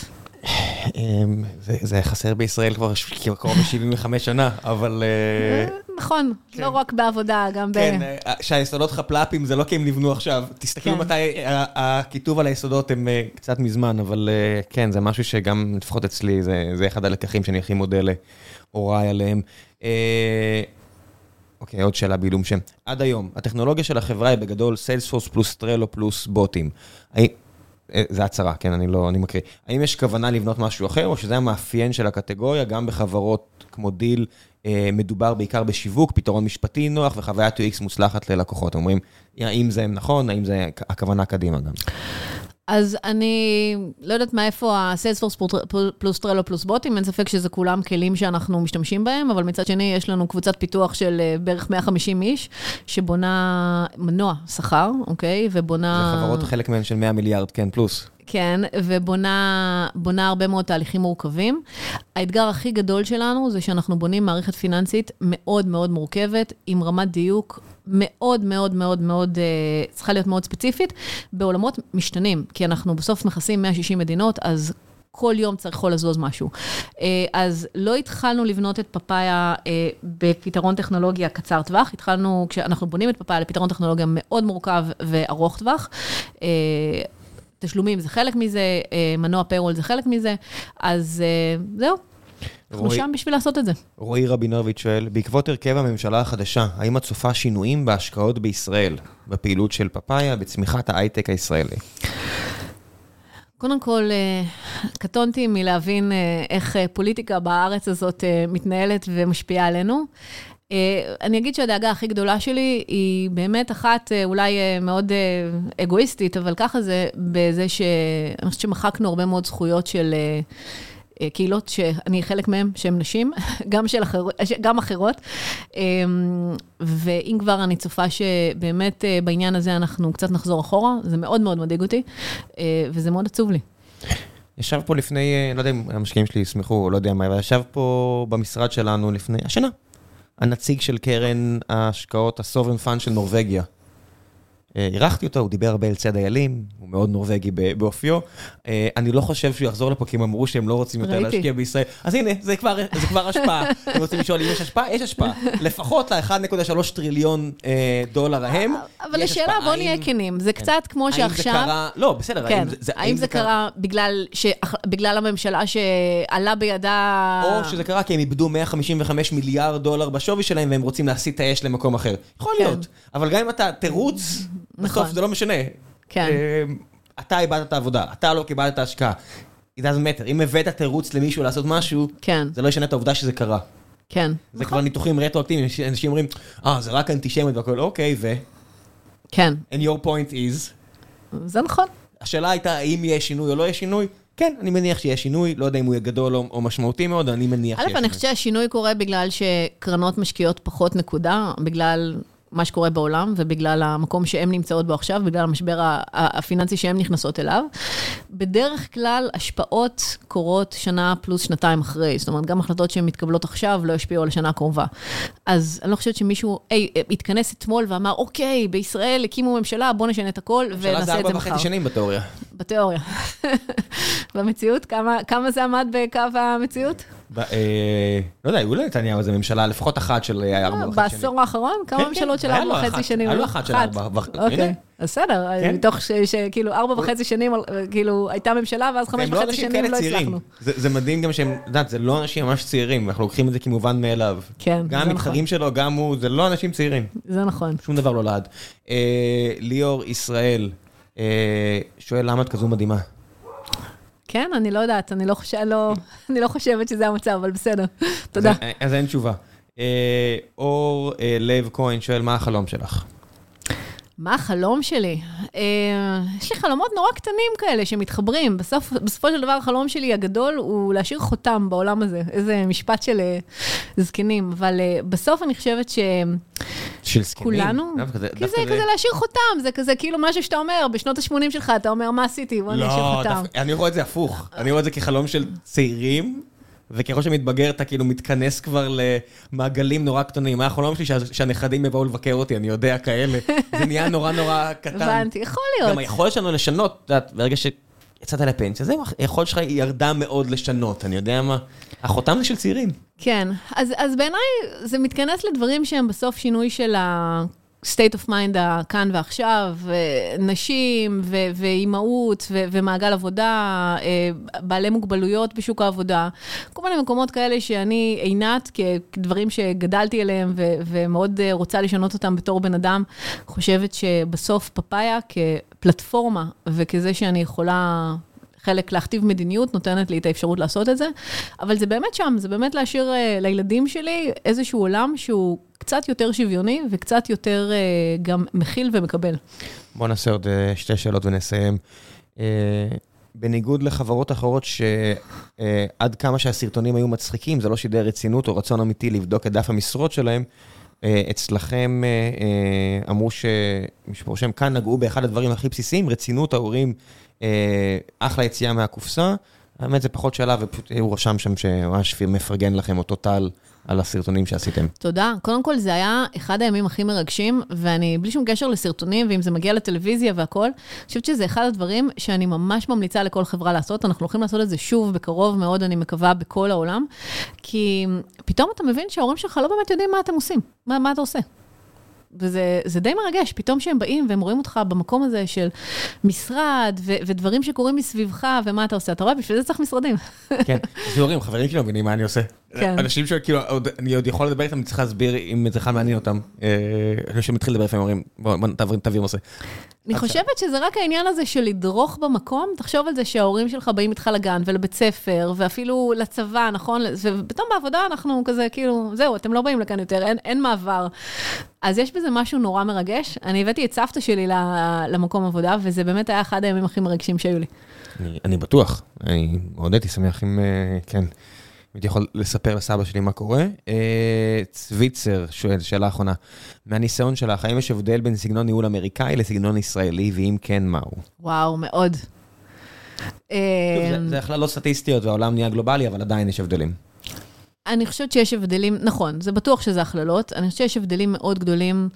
אה, אי אפשר להתעלם מהעניין הזה שנקרא פערי תרבות, או בסופו של דבר סגנונות אה, ניהול באופן כללי. אני חושבת שאנחנו כישראלים מאוד אה, ישירים, מאוד אה, ברורים, מאוד אה, לפעמים קצת יותר מדי החלטיים בדברים שאנחנו אומרים. אה, ארה"ב בגדול והאמריקאים בגדול הם קצת יותר נמנעים מעימותים, אז כל הסגנון הוא שונה מאוד. צריך ללמוד, באמת, זה אחד הדברים שאני חושבת שגם צריך להשקיע זמן, לא, לא לזלזל בזה. זה שהעולם נהיה גלובלי וקל לנו לנסוע למקום למקום, או קל לנו להעסיק אנשים בכל מקום, לא אומר שאנחנו מבינים את ה mindset שלהם, ולא אומר שאנחנו ל- ל- אה, בהכרח מתקשרים. אני אגיד, נגיד שאצלנו, דבר נורא קטן, יש לי הרבה ישראלים בחברה שרושמים דברים באותיות גדולות, ב capital letters. כי הם רוצים... כל המילה או רק... כאילו נגיד כותרות, כי הם רוצים שזה ימשוך לך את תשומת הלב, והיו לנו למה אתה צועק עליי? יפה מאוד, והיו לנו עובדים אמריקאים שאמרו, הם צועקים עלינו. אמרנו, לא צועקים, אנחנו רוצים שזה יהיה בולט לא באימייל. כן, זה לא, זה. אז, אה, אז, אז כל מיני דברים כאלה, צריך להבין לפעמים, והרבה פעמים כשפותחים את זה, אז זה נורא מצחיק קודם כל, באמת, זה מצחיק כי זה כזה שובר המון קרח, אבל זה, אתה גם מבין הרבה, הרבה הבדלים. יש איזה אה, מנהלת מוצר ביוטיוב, שאני לא אציין את שמה, אבל אני מת עליה. אני עובד, מה זה, את יודעת, פעם, חודש, חודשיים אחרי שאני מדבר איתה, כבר ארבע שנים, ולאחרונה היא קודמה מאוד מאוד מאוד, ורציתי לעשות איזשהו שיתוף פעולה, והיא אמרה, אני הולך לעשות ראם. אמרתי, מה הכוונה? אני אגיד לך, זה לא כזה מעניין אותי. אמרתי, "אה, אני מת עלייך. אני אומר, "את עושה כאלה עוד? היא אומרת, כן, לקחתי הרבה מ- מהעבודה. אני ממש מעריך את זה, תודה רבה. אמרתי, "זה- הרבה יותר נחמד מאשר, "אמ, זה כן. מעניין, בוא נדבר על זה בשיחה הבאה. היא אמרה, פשוט זה לא מעניין אותי, אני לא הולך לעשות את זה כלום. והיא אמרה, אני הולך לעשות ראם. אמרתי, "אני- אני, יש לי דמעות של אושר בעין. נכון, זה מעולה. כן. ומצד שני מן הסתם, נהייתי הרבה יותר אמריקאי. בהרבה מאוד דברים, שיש בזה הרבה יתרונות. כן, אז, אז אני חושבת שאני עדיין מנסה לא להיות אמריקאית. גם למשקיעים, אגב, אני נורא מנסה לתת להם את האמת בפנים, את ה-in your face, ויש כאלה שזה עובד עליהם מעולה, והם נורא מעריכים את זה, ויש כאלה שזה פתאום, רגע, מה זאתי, מה, מה היא רוצה? כן, כי בסוף זה עניינים תרבותיים, לא יעזור. כן, אבל פעם, היה, יש איזה ספר בניהול משא ומתן שקראתי, שכחתי את שמו כרגע, אבל המשפט הראשון שלו אומר, תאפה עם הקמח שלך. זאת אומרת, אף פעם אל תנסה להביא מרכיבים שאתה לא יודע לעבוד איתם, ולעשות מוצר שזה לא אתה, כי זה אף פעם לא יוצא, זה תמיד יהיה פייק. אז יש משהו באם אתה לא יכול להיכנס לנעליהם ולהיות הם, אז תהיה אתה, כי זה יעבוד כנראה יותר טוב, רק תהיה מודע להבדלים. כן, זה, זה תמיד נחמד להיות מודע. אוקיי, חלק אחרון של הפרק, המלצות, כל מה שבא לך, אין לי רגולציה. המלצות. מה שבא לך. מתשתמשו בפאי הגלובל ועד לספרים, סדרות, סרטים שראיתם, אם יש לכם בזמן ואני מניח שאין לכם, אז אה, לא יודע מה. אז... אה, פודקאסטים מתחרים לגיקונומי שאת שומעת, ספרים ששמעת, כי את הרבה, הרבה בסוף בדרכים. נכון, אני שומעת אה, ספרים, אני חושבת שהכי טוב שקר... ששמעתי אה, בזמן האחרון זה The Cult of We, שהוא באמת בית ספר ל... ל- ליזמים, וזה בכלל לא קשור ל-WeWork, כמו שזה קשור לכל הדברים הקטנים שאתה לומד שם, ואיך בורד מסתכל לכם מבחוץ, ואיך איך עושים סבבים, והמון המון המון המון המון דברים, אז זה כנראה ההמלצה הכי טובה שתהיה לי. אה, אני מנסה לגעת בהמון דברים ולקרוא המון על דברים שאני לא, לא מכירה, ואני חושבת שזה מה שאני נורא אוהבת בטק, שיש המון אה, ידע וחומר. כאילו, כשהייתי מנכ"לית של חברת שירותים, אז לא היה אף דבר שיכולתי להסתכל עליו ולהגיד, אני צריכה לעשות ככה. וכאן יש המון, אז... אה, אני קוראת, אני, אני, אין לי, אה, דווקא גיקונומי אני, אני מקשיבה יותר, אבל אין לי איזשהו פודקאסטים שאני ככה קורא, אה, שומעת אותם בצורה קבועה, אבל אני כל הזמן מנסה לשמוע דברים. אה, אני שומעת המון דברים של אה, מתחרים. לא שאלת את השאלה של בועז, ראיתי שהוא שאל על, על, על פאפאיה והתחרות. כן, אבל אז- לא, לא שאלתי לא כדי להימנע מזה, גילוי כן. נאות, גם מתחרים שלכם, אחד לפחות מפרסמים פה מדי פעם, אלא פשוט בגלל שהתייחסת לזה. נכון, אבל, אבל אני אגיד שהרבה פעמים לשמוע מתחרים שלך, מנכ"לים וכזה, או, או תפקידים בכירים מדברים, אז אתה מבין הרבה מאוד מה... תהליכי קבלת ההחלטות, וגם האסטרטגיות שלהם מבפנים. אז את זה אני מנסה לעשות הרבה, גם אם זה לא מתחרים אה, ישירים, זאת אומרת, זה לא... כרגע לא.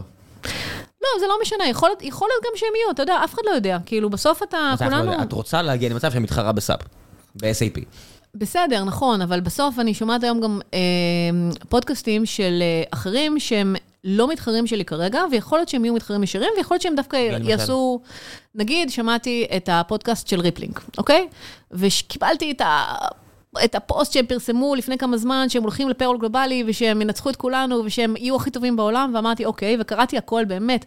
אמרתי, חוץ מזה שכתוב בצורה מרקטיאלית מדהימה, יש לי על כל סעיף כאן אה, את הגרסה של למה אני חושבת שהם הולכים לכיוון הלא נכון, או מה הם עושים. אבל בסוף, כשזיקקתי את זה, גם הבנתי שבסוף קהל היד שלנו הוא נורא שונה. הם הולכים לחברות מאוד קטנות, והם אומרים את זה, אני הולך לחברות של עד 150 איש.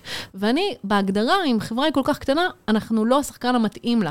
אז הרבה פעמים זה גם נורא מעניין להבין אסטרטגיה גם של מוצר וגם של שיווק, וגם להבין איפה אתה בונה דברים שהם נכונים, ולא מעתיק רק מאנשים שהולכים לכיוונים שהם לאו דווקא הכיוונים שאתה רוצה. כן, ברקס כזה, שהוציאו הודעה שהם לא הולכים לעבוד יותר עם חברות קטנות, ואז פה מעלינו כמה קומות יש את מש. נכון. אם אנחנו הולכים על, על החברות האלו, אז בסוף השוק מתחלק בצורה אסטרטגית, נקרא לזה. אבל גם, וזה גם כל הזמן משתנה. תראה, אנחנו, אני חושבת שבעשור הראשון של חברות, אתה יכול להחליף את האסטרטגיה שלך ואת הכיוון שלך הרבה מאוד, וזה בסדר. אז גם לא צריך, זאת אומרת, זה, זה גם, גם תהליכי החשיבה, ולמה הלכת לכיוון הזה ופתאום הלכת על זה, נגיד ברקס, זה נורא מעניין. הם כבשו את השוק הקטן, ואז פתאום אמרו, זה לא מעניין אותנו, וכעסו עליהם נורא, נכון? הם חטפו המון שהם זרקו את השוק, והם נטשו את כולם והכול, והם השאירו את השוק לכולם, והם הלכו לאסטרטגיה אחרת. אז לומדים הרבה מלנתח התנהגות של חברות, ואני תמיד מנסה לקרוא על אנשים ש... או על, על יזמים שהם step ahead מבחינת, uh, מבחינת השלב שהם נמצאים בו, ההחלטות שהם מקבלים והכול. ואני גם אגיד את זה, בטח עכשיו אני אקבל על זה בחזרה, אבל בסדר, זה מגיע לי, שאני מנסה פעם באיזה חצי שנה, uh, רנדומלית לפנות ל... ל-CEO, ליזם שאני מאוד מאוד מעריכה, בישראל ובארה"ב, ולבקש שעה מזמנו, ו-to pick his brain, um, ואני לומדת המון מהמקומות האלה. למה שתקבלי את זה בראש? כי עכשיו, לא, כי עכשיו יפנו אליי ויגידו לי, אוקיי, עכשיו תתני את הזמן שלך, וזה בסדר, אני אעשה את זה גם כן. כמה אמ, שאפשר. נכון. אני מנסה, לא יודע מה זה, פעמיים חצי שעה בשבוע יוצא לי, פעם הייתי יכול כל יום, עכשיו יש לי פחות זמן. נכון, אז צריך תמיד למנן, זה אומר שיש גם אנשים שאתה אומר להם, לא, אין מה לעשות. כן, אני פשוט שואל, מה מטרת הפגישה? לפעמים אני אומר, אני לא בטוח שאני יכול לעזור פה, אז עדיף שלא. וגם לפעמים זה אנשים שהם בשלבים מוקדמים מדי בעיניי, או דברים כאלה, כן. או מאוחרים מדי, או מוקדמים מדי, לא יודע מה, היה פה כל מיני אנשים ש... אני לא חושב שאני יכול להביא לך ערך, או לך. אז, אז לפעמים אנשים כועסים שאתה אומר את זה, וזה מבין. מבאס, נכון. אבל, אה, אבל זה גם חשוב. זה לא everybody loves ריימונד. כן, זה נכון. צריך לקבל שיש איזה 20-30 אחוז שלא יאהבו אותך או אותי, ואולי זה יקפוץ ל-50 אחוז. אני מוכנה ל-50-60, אני יודעת, כן. אה, זה בסדר. אז, אבל זה, זה אחד הדברים שאני נורא מנסה לעשות, אה, ואני מאוד מעריכה את הזמן הזה, אני חושבת שהוא באמת אחד הדברים שהוא הכי חשובים, ו... אחד הדברים הכי חשובים זה שאנחנו כל הזמן במסלול התפתחות, זה אף פעם לא סטטי, כן? חברה שגדלה ביותר מ-10-20 אחוז בשנה, שזה כנראה כל חברת טק בישראל, כל הזמן, היא כל הזמן בשינוי, כל הזמן בגדילה, כל הזמן צריכה להסתכל קדימה. כן, וזה לא נעצר, אתה חושב שזה נעצר בעשר שנים, פשוט... אנחנו חושבים שכל מה שמעלינו הוא סטטי, ואז את רואה כזה סיילספורס, שבאבחה אחת המנכ"ל וארבעת הסמנכ"לים הבכירים, או הסמנכ"ליות הבכירות, מתפטרים באותו יום, כי החברה לא השתנתה כמו שהם רצו שתשתנה, ויש לך את צוקרברג שמחליט לשנות כיוון, ואולי עד סוף 2023 גוגל תבין שהמודל שלה בסכנה, כי מייקרוסופט יכולה לעשות מנוע חיפוש אחר לגמרי עם OpenAI. נכון. לא יודע, סתם ניחושים ל-12 חודשים. אימפריות נופלות וקמות, וזה מה שיפה. דן תורן שר איזה יפה. נכון. הן פשוט נופלות יותר לאט, זה הכל, כי יש להם יותר שומן מסביב למותניים. זה נכון. זהו, ובנימה שומנית זו, אני... של חנוכה. כן, של חנוכה ושל 2022. כן. אני אסיים, תודה רבה רבה. תודה, תודה. ביי.